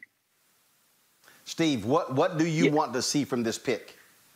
What I would like to see from this pick is for him to think boldly, to understand that each child deserves an opportunity to expand their opportunity beyond their neighborhood. And so I would like for him to take a look at the um, race to the top and understand that that is the most powerful uh, holdover from the Obama administration. It changed the lives of literally millions of families simply by creating incentives within the the State Department, I mean, uh, the uh, Department of Education, whereby people could gain access to revenue were they to create opportunities within their respective states. It's that kind of expectation that I have of him. Uh, he knows what it is that he needs to do in that space. And my hope is that he looks across the nation and recognizes the the opportunity that he has. Um, Candace and Rena. Uh, Rena, you said you were excited to see what he does. Uh, your uh, out of all the things he this pick to focus on, what do you want him to focus on as education secretary? Well, I'm very much in line with Dr. Perry right there. Uh, with two very young children, my, my daughter just turned five last month, and so therefore she's not eligible to start kindergarten until next fall. I've been thinking a lot about what I will do with my now five year old come January. It is very frustrating for a parent like me to have to have uh, balance a five year old and a two and a half year old home all this year. Virtual learning has not worked for either my children, them not having uh, an education uh, virtually or in person, I have seen has been a detriment. It has put the onus on me as a parent to really figure out what my child needs. And so I, again, very strong proponent of school choice here, but it has really changed my attitude attitude about what our schools do, how they function. So I'm, I'm right there with Dr. Perry on what he wants um, from this pick. I think there is evidence uh, in in the now Secretary of Education's past in Connecticut to show that he is somebody that that does want school choice. I, I, think again, you just have to read between the lines. You have to look at his very short tenure uh, to see what he's done in Connecticut. It is small, but I'm I'm encouraged that he understands diversity. That really matters. Again, when we're talking about Black and Latino students, I'm of course from the Asian American community. We are a very different community when we talk about education. Um, our immigrant parents come here, and it is just a totally different uh, ball game for us. So by no means am I equating what the Asian American experience is with Black and Latino students. Uh, this is something, the problem is, I think Arne Duncan has written about it just recently. Speaking of, I know he's just wrote, uh, written an op-ed about how education is changing at such a fast pace. That is incredibly difficult difficult and that is what this now secretary of education is going to have to keep up with.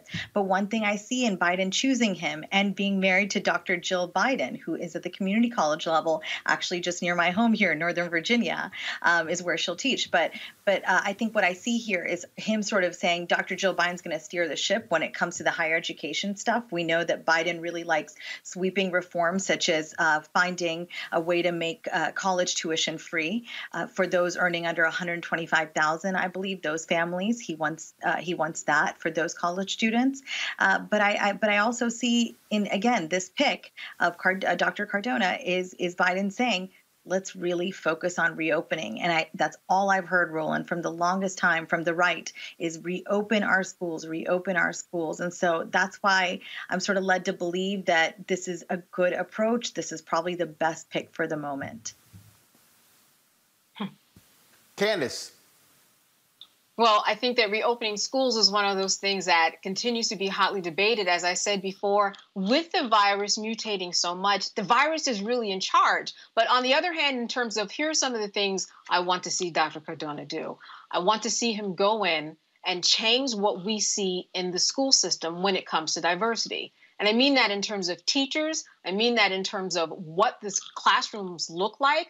Because let's take New York City, for example. We see that the mayor has changed school choice and programs in, in, in that regard so that people can go where they want to, that they're not confined by maybe uh, some type of geographic uh, uh, destination. They're not confined by the gentrification that's taking over so many neighborhoods. Because when that happens, we still see that the classrooms are either mostly all white or mostly all black. And this doesn't make any sense because when that happens, we see the, the, the level of education change. So I think that he knows first and foremost what it means to be a minority in this country and what it means to have a school teacher that looks like you, that talks like you, and that can actually instill, you know, words of wisdom and hope for someone that is a, a brown or black child in America and that's going to change everything. We talked before about what did these newsrooms look like look like. It's going to change that because then we're going to start with younger people and we're going to tell them you can be a journalist. We're going to tell them this is what you need to do. So it all ties into each other, but di- diversifying these classrooms has got to be key. It just Roland, has to this be is- key. Roland, this is one of the areas that Dr. Cardona has fallen short of. In fact, while almost 40% of the children who attend Connecticut's public schools are Black or Latino, only 4% of the state's teachers are Black. Only 4% of the state's teachers are Black under a commissioner who is Latino. He was presented by the NAACP a well thought out strategy to create more opportunities that his team said would in fact increase the number of black and latin people who currently teach within 12 months and we were not able to get it done. So this is not me talking about what i think. This is me participating in those conversations over the past 6 months.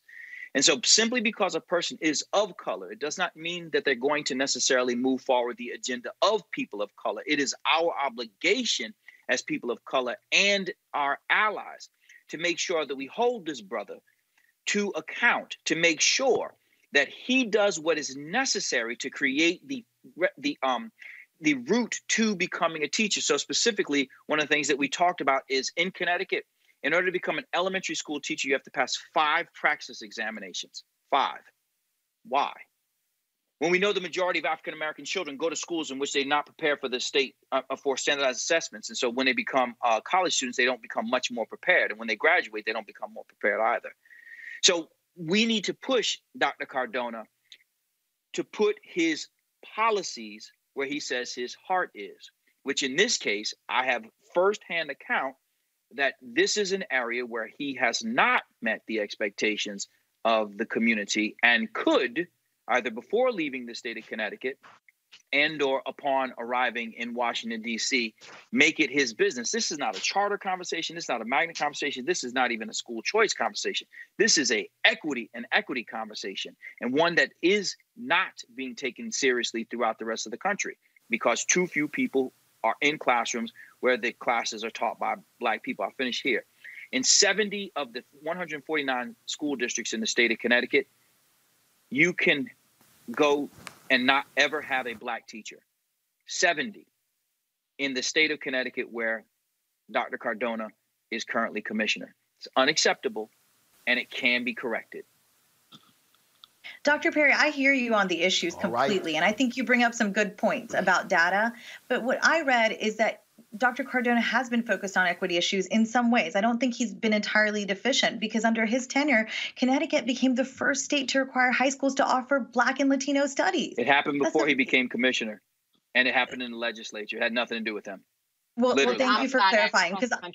I read under, it was under his tenure and that he was oh. also chairman of a state task force that examined achievement gaps in those populations. So I'm not Again, sure uh, if No, I, no, I appreciate what you're saying. don't have an and, equi- and I can tell accurate you, source. I people like apologize. Senator, yeah, Senator Doug McCrory, uh, who is the education chair uh, in the Senate, and others made it their business. These brothers and sisters made it their business to make Connecticut the first state in the nation to require uh, black studies. But let's be clear, it's going to be taught by white people. So if four percent of the teachers in the state of Connecticut are, are, are black, then who's teaching it? Steve Perry, Margaret Fortune, I thank both of you for joining us. Thank you so very much. Thank you. Thank you for having us. Folks, a new report from the U.S. Air Force Inspector General shows black service members are more likely to be investigated, arrested, face disciplinary charges, and be discharged for misconduct. The report also found black members of the force, uh, of the, first of all, of the Air Force and the Space Force are less likely to be promoted to higher enlisted and officer ranks. Although the report gives examples and data showing racial disparity exists for black service members, the report does not give an explanation as to why black service members are discriminated against. That's kind of important. Folks, to go to a real quick break. We come back, we're to talk with the black man who Virginia Beach police handcuffed to question him, saying that he may have been using a stolen credit card. The man was eating with his family. He said he was embarrassed. Well, he joins us next to share his thoughts, and we'll have his reaction to the police issuing an apology to him. That is next on Roland Martin Unfiltered, broadcasting live from Atlanta, where we are covering the Georgia Senate runoff races. We'll be back in a moment. This generation, which gets so much inspiration from entertainment. Mm-hmm. You know, this generation is influenced. I mean, it, every generation has their influence. But I would argue, by and large, when you talk about Harry Belafonte or you talk about you know how it was you know in the 60s 70s and even 80s there was you know you had the entertainers you you had the church you had the activists in our day and time, you know, the church is somewhat losing its, its its influence. Entertainment influence is growing. The activists are losing their influence. So where do most, you know, this younger generation go? They go to entertainment. You know, and so the influencers entertainment can actually move the needle. And when you see people be, become active, I love how this younger group of people are saying, wait a minute, we don't like what just happened with Kavanaugh. We're going to do something about it. We don't like the fact that there's no gun control. We're going to do something about it. And I do think that as tragic as these events are, they are becoming more galvanizing to get this younger group of voters, which is so influential, to get out and do what we know they can do, which is to help move the needle in a, in a massive way.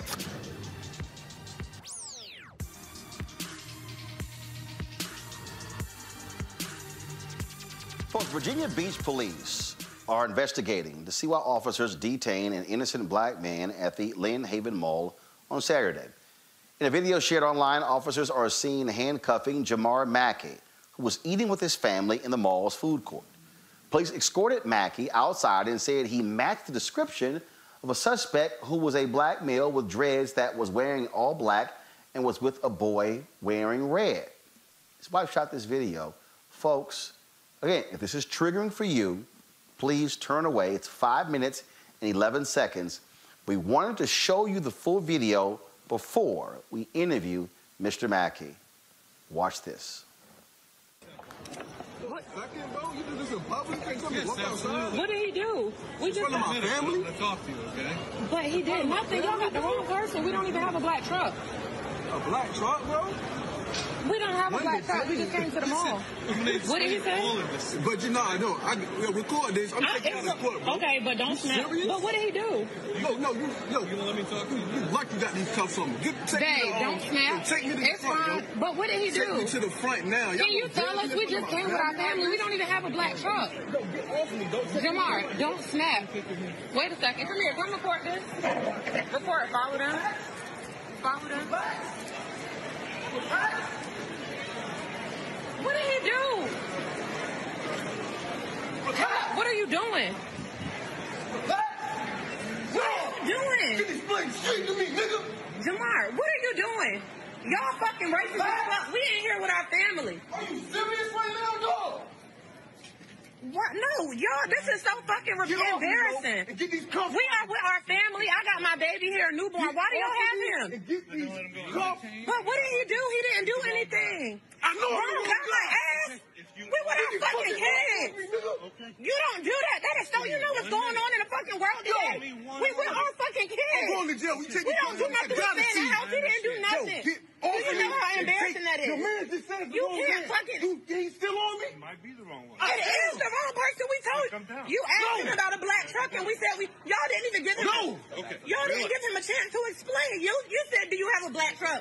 He doesn't. We don't even drive a black truck. That nigga's arrest me while I'm eating? We're our fucking kids. What, what my... No. You ask I- questions first, you though. ain't arrest You, but y'all fucked up. But that's fucked up. You don't do that. We're with our kids, but you ask questions first. You didn't even give them a chance to ask a fucking question. No. You can't expect him not to be upset. still on me. He You coming to me. can't expect him. to- We with our fucking kids in the mall. That is so embarrassing. to explain Are you serious? But you ask questions, I get it you if you thought you serious, fit the profile of somebody else. But ask him a question. What's his You name? didn't even ask the question. Stop and come. I'm a, yeah. You gonna see me again. But You you me ask, you can't, but you don't do this. We're with our kids. You think he'll forget this? You think my I know will you gonna forget take it off me. And I would like to I'm gonna like, I'm explain gonna, to I'm gonna know you gonna take it off Please. Jamar, let him take them off. Just let Man him take came them to off. arrest me while I'm eating no words. And I would like to explain. No, ain't no explaining. Okay. You're free to go, and I would like Yo, to yo, yo, just to you get these fucking cuffs off me and don't talk to me, motherfucker. Yes, sir. Come on, let's I got go. your name. What's let's your name? just go. We're leaving. All right, I'm gonna see your ass again, bitch. It's all right. Just Fuck let, wrong with come you, on, man? let's go. Arrest We me while I'm leaving. eating, no questions. It's Before Don't you leave, move. I would Don't like move. to explain to you what's going Wait, on. Wait, I don't give a fuck what's going to on. I want to know. Explain it you put the no, cuffs on me. take, take him. Go ahead. Y'all go. Y'all go. Explain to me what happened. Listen. I want to know. We got a description of someone that was using stolen credit cards, okay? Stolen? That person I got it. Let me listen. is a black male with dreads and was wearing all black and was with a boy that was wearing red. Okay? I could show you the case. If he's wearing all black. So this is them right over here. Come on, yo. Black man with dreads. Another black male with red dreads. Boy with red. But the thing is, y'all. I sincerely apologize. It was a mi- oh, I mean, y'all just can't. That was so embarrassing. Oh, if he was, if he was using, And then he a had- Man, are you putting me in credit handcuffs while I'm thinking, card a bite from my stolen son? vehicle, Then I went to talk to him about it. I would have just taken him into custody and detained him. Okay? Nah, bro. I understand You did it's that shit all embarrassing. Do you have a card? I sincerely You did that shit all apologize. wrong. I It's- You did sincerely that shit all apologize. wrong. That was It's professional. fine. It's That was alright. nothing. Fair That was enough. Do you have a card? stereotyping, and that's how y'all do black it was motherfuckers, definitely dog. This is stereotyping we because fighting things for could have now. been That's handled what in we a different fighting for now. It And that's what y'all do is. to us. That's why we fighting for this shit now. I understand. Can I have a card This from how we somebody? get treated in 2020. In 2020. You can have uh, a name. That's how I get treated, That's bro. You have the right to be upset, sir. That's why we fighting. That's why they fucking y'all up. You have the It's right all to right, be upset. babe. It's all right. That's why, bitch. It's all right. It's, it's fine. We leaving. I'll just I'll take a name and a number. 2020, nigga. That's Nigga, crazy. 70s. I, I somebody I can contact outside of this environment right now. 2020. So she can have my name, Sergeant. Okay. K G. What we march for? What we say Black Lives Matter. Black Lives Matter, that's what we say. Yes, sir. Look how y'all treat us. My badge In front of people. Like I'm the wrong motherfucker. It's fine, babe. I own businesses. It's all right. Just give her the. four, three, seven. Black Lives Matter. Y'all see why we fight. Fuck niggas. Come on, man. Thank you. How they do in fucking 2020. We're joined by Jamar Mackey and his fiancee, Chantel Koval, who filmed the ordeal. First of all, glad to have both of you on Roland Martin Unfiltered. Um, Jamar, I got to start with you. Um, you hear the officers. We understand. Let me explain. And which is a lot different reaction we've seen from other white police officers. But the reality is this: you were there eating, and what folks don't get it is traumatic, it is embarrassing, it's degrading to have handcuffs slapped on you and no point did they even talk with you before doing. Walk us through what happened when they walked up. Did, did they just simply walk up, see you, and say, We're cuffing you? you could say that. What, what basically happened, you know, I, I was sitting down eating lunch with my family. We just sat down, and you know, first it was an under. I don't know if he was a, a mall cop or what undercover, but the guy in the gray, you see him in the video. He comes to me and he's just asking like, um, "Is that your black truck outside?" I said, "No, it's not my black truck. You got the wrong guy, man. I, I don't drive in a black truck." So he stays there. I swear, I seen you driving that black truck, man. You you sure you know about that black truck? No, I don't drive a black truck, sir. So as he's still standing there, um, I see the police coming through the door. So he's walked through the door. We make eye contact. The guy asks again, "That's one you I seen driving that black truck?" As soon as he said that again, I couldn't even answer him. The cop, he, he walks past him, and you know, he he looks at me and just grabs my arm and kneels down, grabs my arm, kneels down, and says, Don't move. You're under arrest. Do not resist. It didn't explain nothing to me. Only thing, this guy, undercover guy who wasn't even in uniform or nothing, he just asked me if I drove a black truck. So it, it's like, why are you arresting me? What, what's going on? What's up with the black? Do I need to answer some questions for you? But why are you arresting me? He's still telling me, stop talking, don't move, don't resist. We'll talk when we get to the car. So that's what I'm telling. him. Okay, well, take me to the front and please explain something to me because he did it in the whole food court with a whole, you know, it's holiday season. So the whole mall is looking. It's a big crowd. The whole mall is looking. It's so embarrassing. Like everybody's looking at me and my family. So that's when we walk outside and, um, you know, that's when the cops are basically, say, it's, it's, it's the wrong guy. As soon as I get outside, and I, I I look to the right, and they have the suspect. I guess who did it. They have him to the right, um, at, like on the side of the building, and they're just questioning him with with pen and, and pad. He's not in handcuffs. But come to find out, he's the guy who did it. but I walk outside in handcuffs from a lieutenant with stripes on his uniform and everything. But he put me in handcuffs with no questions. You know, he just put me in handcuffs. So yeah, it was really embarrassing. It, it, it's like just watching that video, it just it just brings it back, makes me feel like I'm right back at it, man. Me and my fiance, my son, like it it was just a bad experience, man. Like terrible. Chantal, I want to, um, uh, Chantal, I want to go, go to you because we hear you on the video, babe. Keep it easy. What is going through your mind? Are you thinking about other videos, how this thing escalates, and knee in the back, taser, guns pulled out, being shot? Yes, that's exactly what I thought about first. It's almost like we have to, we get trained and, you know, we, uh, it's almost like I, I felt like I learned how to, what to do in a situation from watching all these terrible experiences with people losing their lives and, you know, being wrongfully handled by the police. So as soon as, I, I mean, I know this is my fiance. We live together. We have two kids together. I know everything about him. So I knew it was nothing else besides the mall that he had done, you know, that would have caused for his arrest. So instantly I'm like, okay, this is wrong, but let me, you know, I want you to be calm because any movement, any wrong movement you give them, the slightest bit of, you know, resistance or, you know, anything that you give them, I, I know where this can head, you know. So my immediately I'm just like, you know, don't snap, you know, I wanted him to stay calm. I had our, you know, we had a newborn and our oldest son um, with us, and I'm just like, this is not happening. You know, this is not about to end bad if I have anything to do with it. So, you know, it was very emotionally, it was very emotional for me. Um, but I just felt like I had to be the strong person in this because he had no choice but to act the way he did, you know, um, and to react the way he did. So, you know, I just wanted to try and be that calm for him, even though um, you know, I wasn't as calm as I could have been, you know, um, that was what I was just trying to do. Just keep him calm so things won't escalate.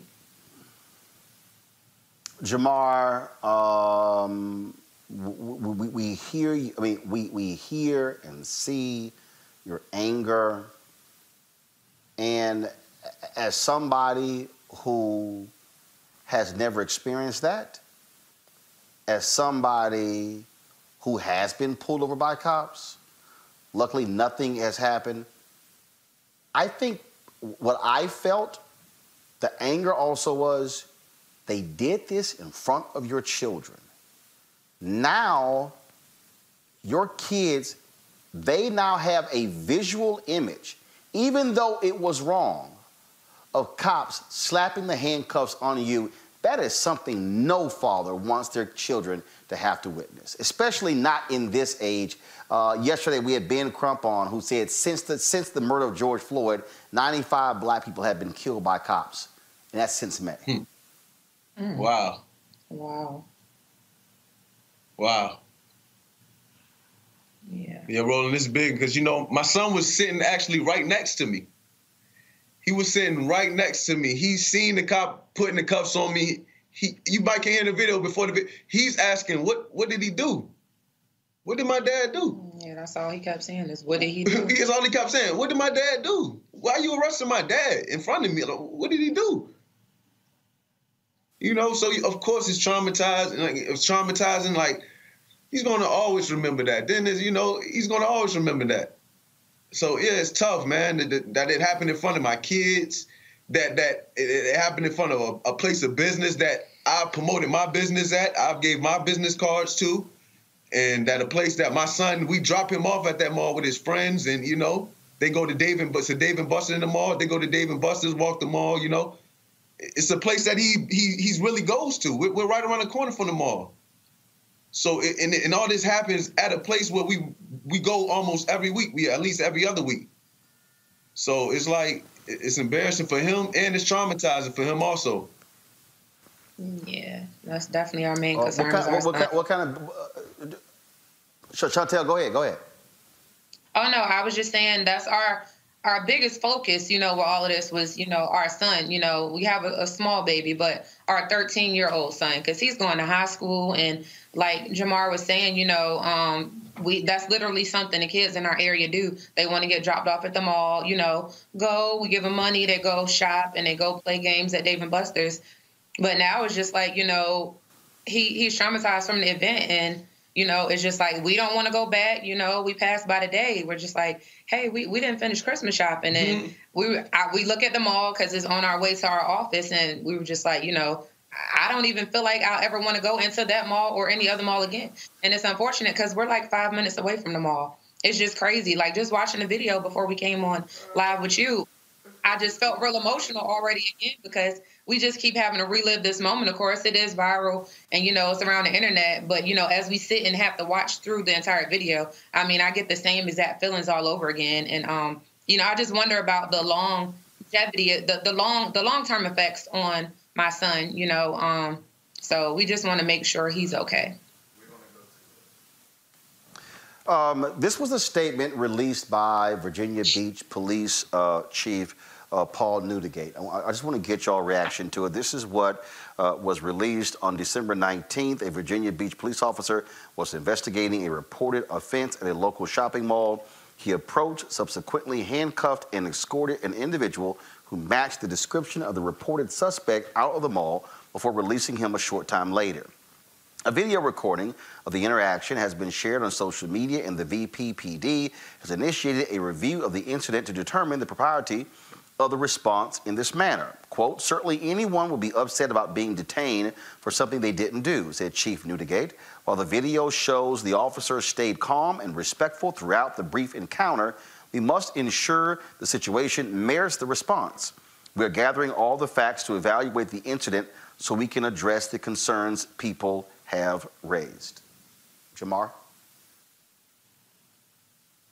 I mean, honestly, I don't accept until I see changes done, you know, and, and yeah, of course he say that officer was calm, but when he walked up on me and yanks my arm behind my arm behind the chair, tell me don't move, don't resist, that's not calm to me. That's not how you handle. That's not how you do as a police officer. I mean, it's not like I was they suspected a murderer. They suspected a, a credit card theft, and you come behind me and just grab my arm. So it's like, yeah, you, you say that. Of course, you got to, but I don't accept until I see change until I see justice. Because I'm born and raised in Virginia Beach. This doesn't just happen to me. It happens to everybody. I've been so you much said, support. Thank you everybody for the support, but it's just so much support because it happens to a lot of black males out here with dreads. Black men, period. Black men. Period. You said in the video. You said in the, you said in the video, Jamar, y'all are going to hear from me again. Uh, have you and Chantel, have y'all hired an attorney? Are y'all looking at legal options uh, when it comes to uh, what, what happened to you?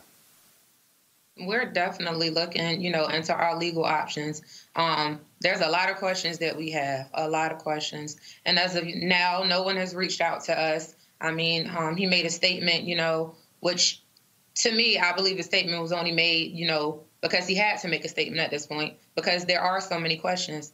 Um, so you know, I don't so, believe so, the hold on. So real quick here, enough. Chantel, Chantel, Chantel, Mm. Chantel. You're saying that you're saying that you have you and Jamar have not heard from the police chief. This was a statement that he released, but y'all have not heard personally from anyone with the police department, or have you heard from anybody with the Virginia Beach City Council, the mayor, anyone? Um, we did have one person um that you know reached out to us, you know, um to make sure that our family was good. Um, Aaron Rouse. Um, so he did check us, check up on us to make sure, you know, that things were, you know, good. So we definitely appreciated him. Um, but that's about it. As far as the chief of police and the city of Virginia Beach, we haven't heard from them. No one reached out, but it it can't be too hard to find my number if you know you guys found it. You know, like everybody else found it, but they haven't reached out. But I guess they expect me to look at their apology that they did live and just expect that's reaching out. They didn't reach out. They didn't call. They didn't leave a voicemail. They haven't reached out to my, my fiance. So it's like when do you want us to, to really take y'all serious? So it's, it's honestly, they haven't reached out at all. Candace, a couple of my panelists here, Candace and Rena. Candace, first, do you have a question uh, for Jamar uh, and or Chantel? Well, less of a question and more of a statement in that I see a number of things going on here in terms of, you know, infliction of emotional distress, having your civil rights violated, and then you were detained improperly. So there's a lot that you can go forth with, I think, and have have a, an amazing case as you should, because part of the trauma when someone says to you, hey, just keep your cool, we're going to arrest you, that's often just a preface to many people being killed. So their trauma starts right away and then it spreads in the family, not just for this generation, for generations to come. So I see a, a, a lot of force in the case that you have ahead of you. Thank you. Yes. Uh, Rina Shah. Well, Candace brings up excellent points, I think, and I, I think as as a parent as well. I mean, my my heart just goes out to you all, and obviously, that video for me was extremely disturbing. I just really felt the pain of the moment because that's what catching events like this that are so that should be so rare in society that's what these videos do they open up sort of the experience and i'm just i'm wondering for the both of you how do you really walk away from this how how do you um, well, let me back up for a second and say, I mean, is there anything that really hits your mind and makes you think that you could have done anything differently in the moment, communication wise? Like, is there anything you would have said differently? Um, how would you act in the future if this kind of thing, gosh, were to sadly happen again? Because I, I've had a tense moment and it was nowhere near this with law enforcement. And it sort of changed in my mind the gears of sort of what could I have said differently? And then what will I say next time? And I'm just sort of wondering if you guys have anything on that. As far as that question, you know, when someone just walks up to you and throw handcuffs on you, it's hard to, to, to pick your reaction. You know, you can't just say, "Oh, let me be calm," or "Let me," you know, it just hits you there. Until it happens to you, you wouldn't know. So it's just like, of course, you know, it's easier said, you know, than done. Everybody oh, yeah. wants to say, you know, um, and of course, if if you asked us today, if you planned, if you told us today that this was going to happen tomorrow, that's one thing. But you don't know, you know, you, you you don't know until you're in that situation. And I believe that he had every reason to act the way that he acted, you know, with the situation. Jamari, I, I did have a question. I'm wondering, in terms of what the police chief or anybody on the force could do to make you whole, whole I think a lawsuit's coming. But in terms of right now, what's what's the Christmas gift you want from the force to make you at least uh, try to, to to make some progress in dealing with this? Well, one of the main things is I just hope that that doesn't happen no more. Where you know it has to be some change where you can't just walk up on someone and put him in handcuffs without questioning him, especially when it's just a suspect. It's not that he's not. You don't even know if it's him or not. So it'll make me it'll make a big difference and it'll make a change if like if it's a law, something that comes in handy that you can't do that to anyone. Black, mm, white. I think, yeah, I think be, you hit the nail on the head. Do that. You can't do that, yeah. especially in front of one family. And then you don't have no mask on. It's COVID out right now. You have no mask on. You in my face telling me don't move, don't resist. And you know, so it's like it should be laws. You can't do that, especially with COVID going on and, and everything going on right now. You shouldn't just be able to put your hands on somebody and put them in cuffs, especially put them in cuffs. And what kind of police work was this? I Jamar, mean, if they thought that, oh. No, no, go ahead. Go ahead. I was going to say, what kind of police work was this? They were looking for someone who was riding a black van, right? Or a black car. All they had to do was quietly follow if they chose from afar to see if he got in a black car. I mean, it seems like there were a lot of options that, again, once you kick off somebody arresting you and just getting those feelings um, going in terms of, I don't know what's going to happen to me and I don't trust you because I've seen what happened to, you know, Ahmaud Arbery, well, then I, I'm really, I'm scared. And so the reaction that you had, I think, was completely appropriate. I don't think that anybody would have acted any differently because your life was in danger. But I think it was also very poor police work. And I definitely agree with you. And I appreciate you for your support. Jamar, real quick, uh, you said you have a business. What kind of business do you have? Well, I have uh, Matrix Sanitizer Solutions. I, I, do professional sprays for COVID, you know, uh, flu, you know, with all this, every disease going on. So that's what I do right now. And then um, my wife, she has her own healthcare, home healthcare, Matrix Healthcare. So, you know, we're just business owner. We're just trying to prosper. And, you know, like I said, I pass cars out in that mall. A lot of people know me that mall from passing cars and me being in uniform in there. And you put me in handcuffs and, and, and walk me outside that mall in front of the whole mall. So it's, it, it played a big part, you know, on me. That's why another reason why I looked at it like I'm a old business owner. You know, you could at least question me or anything, you know. Yep. Well, Jamar Mackey, uh, Chantel Coval, I know a lot of media folks have been trying to reach out to y'all. I certainly appreciate uh, y'all accepting our invitation to talk here on Roland Martin Thank Unfiltered.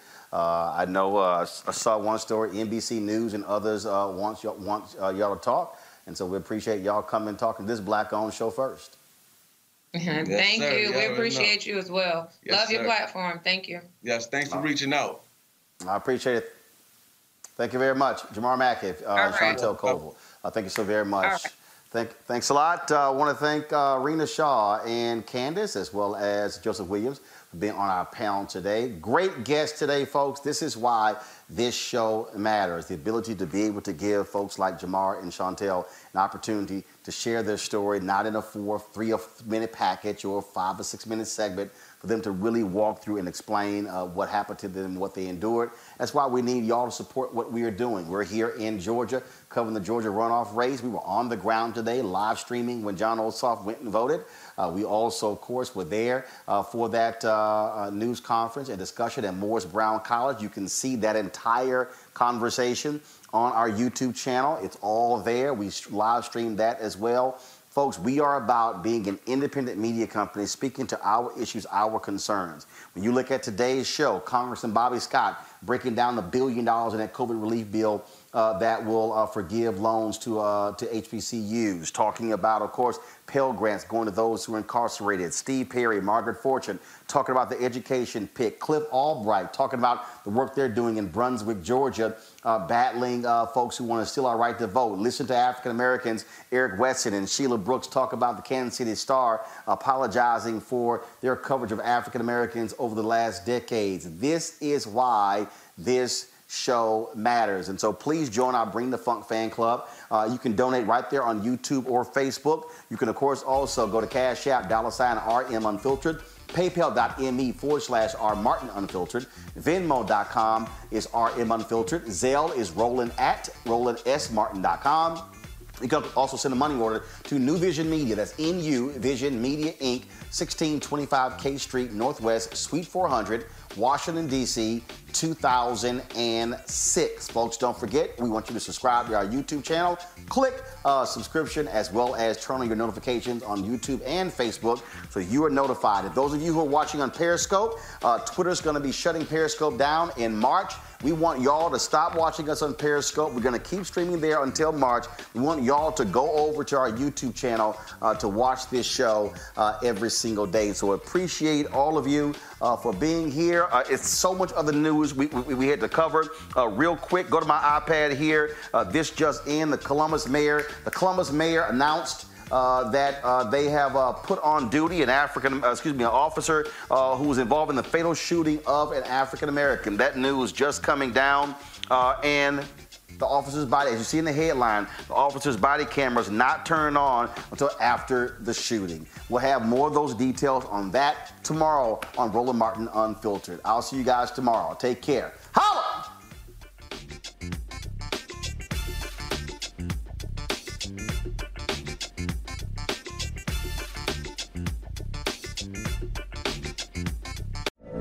From BBC Radio 4, Britain's biggest paranormal podcast is going on a road trip.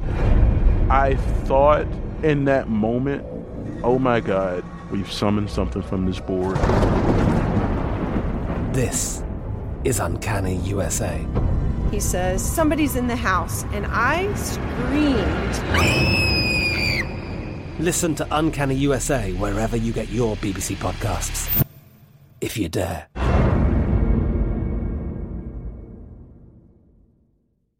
Xfinity has free premium networks for everyone this month, no matter what kind of entertainment you love. Addicted to true crime? Catch killer cases and more spine-tingling shows on A&E Crime Central. Crave adventure? Explore Asian action movies on Hi-YAH. Searching for something extreme? Check out skating, snowboarding, and more on Fuel TV Plus, the global home of action sports. And find crowd-pleasing bops on iHeartRadio's Hit Nation playlist. There's new free shows and movies to love every week. Say free this week in your Xfinity voice remote.